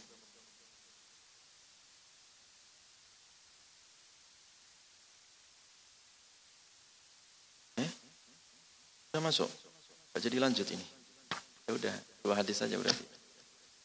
Baik jamaah sekalian karena udah e, masuk waktu Isya, kita insya Allah lanjutkan bab yang ke-13 ya. Cukup dua bab saja. Ya. Di kesimpulannya kita e, diwajibkan oleh Allah Subhanahu Wa Taala untuk meninggalkan apa tadi larangan dalam rangka menyempurnakan keimanan. Demikian juga yang kedua perintah supaya kita menghindar dari berbagai macam apa? fitnah yang akan mengancam bagi keselamatan apa? agama. Jadi satu tadi menghindar dari dosa, yang satu menghindar dari apa? fitnah. Jelas ya? Karena itu bagian dari apa? Keimanan minal iman kata Imam Bukhari termasuk bagian dari apa? Keimanan adalah kewajiban untuk menjauhi dosa dan menjauhi apa? Fitnah. Wassallallahu ala nabiyina Muhammadin wa ala alihi washabihi ajmain. Subhanakallahumma wa bihamdika asyhadu an la ilaha illa anta astaghfiruka wa atubu ilaik. Assalamualaikum warahmatullahi wabarakatuh.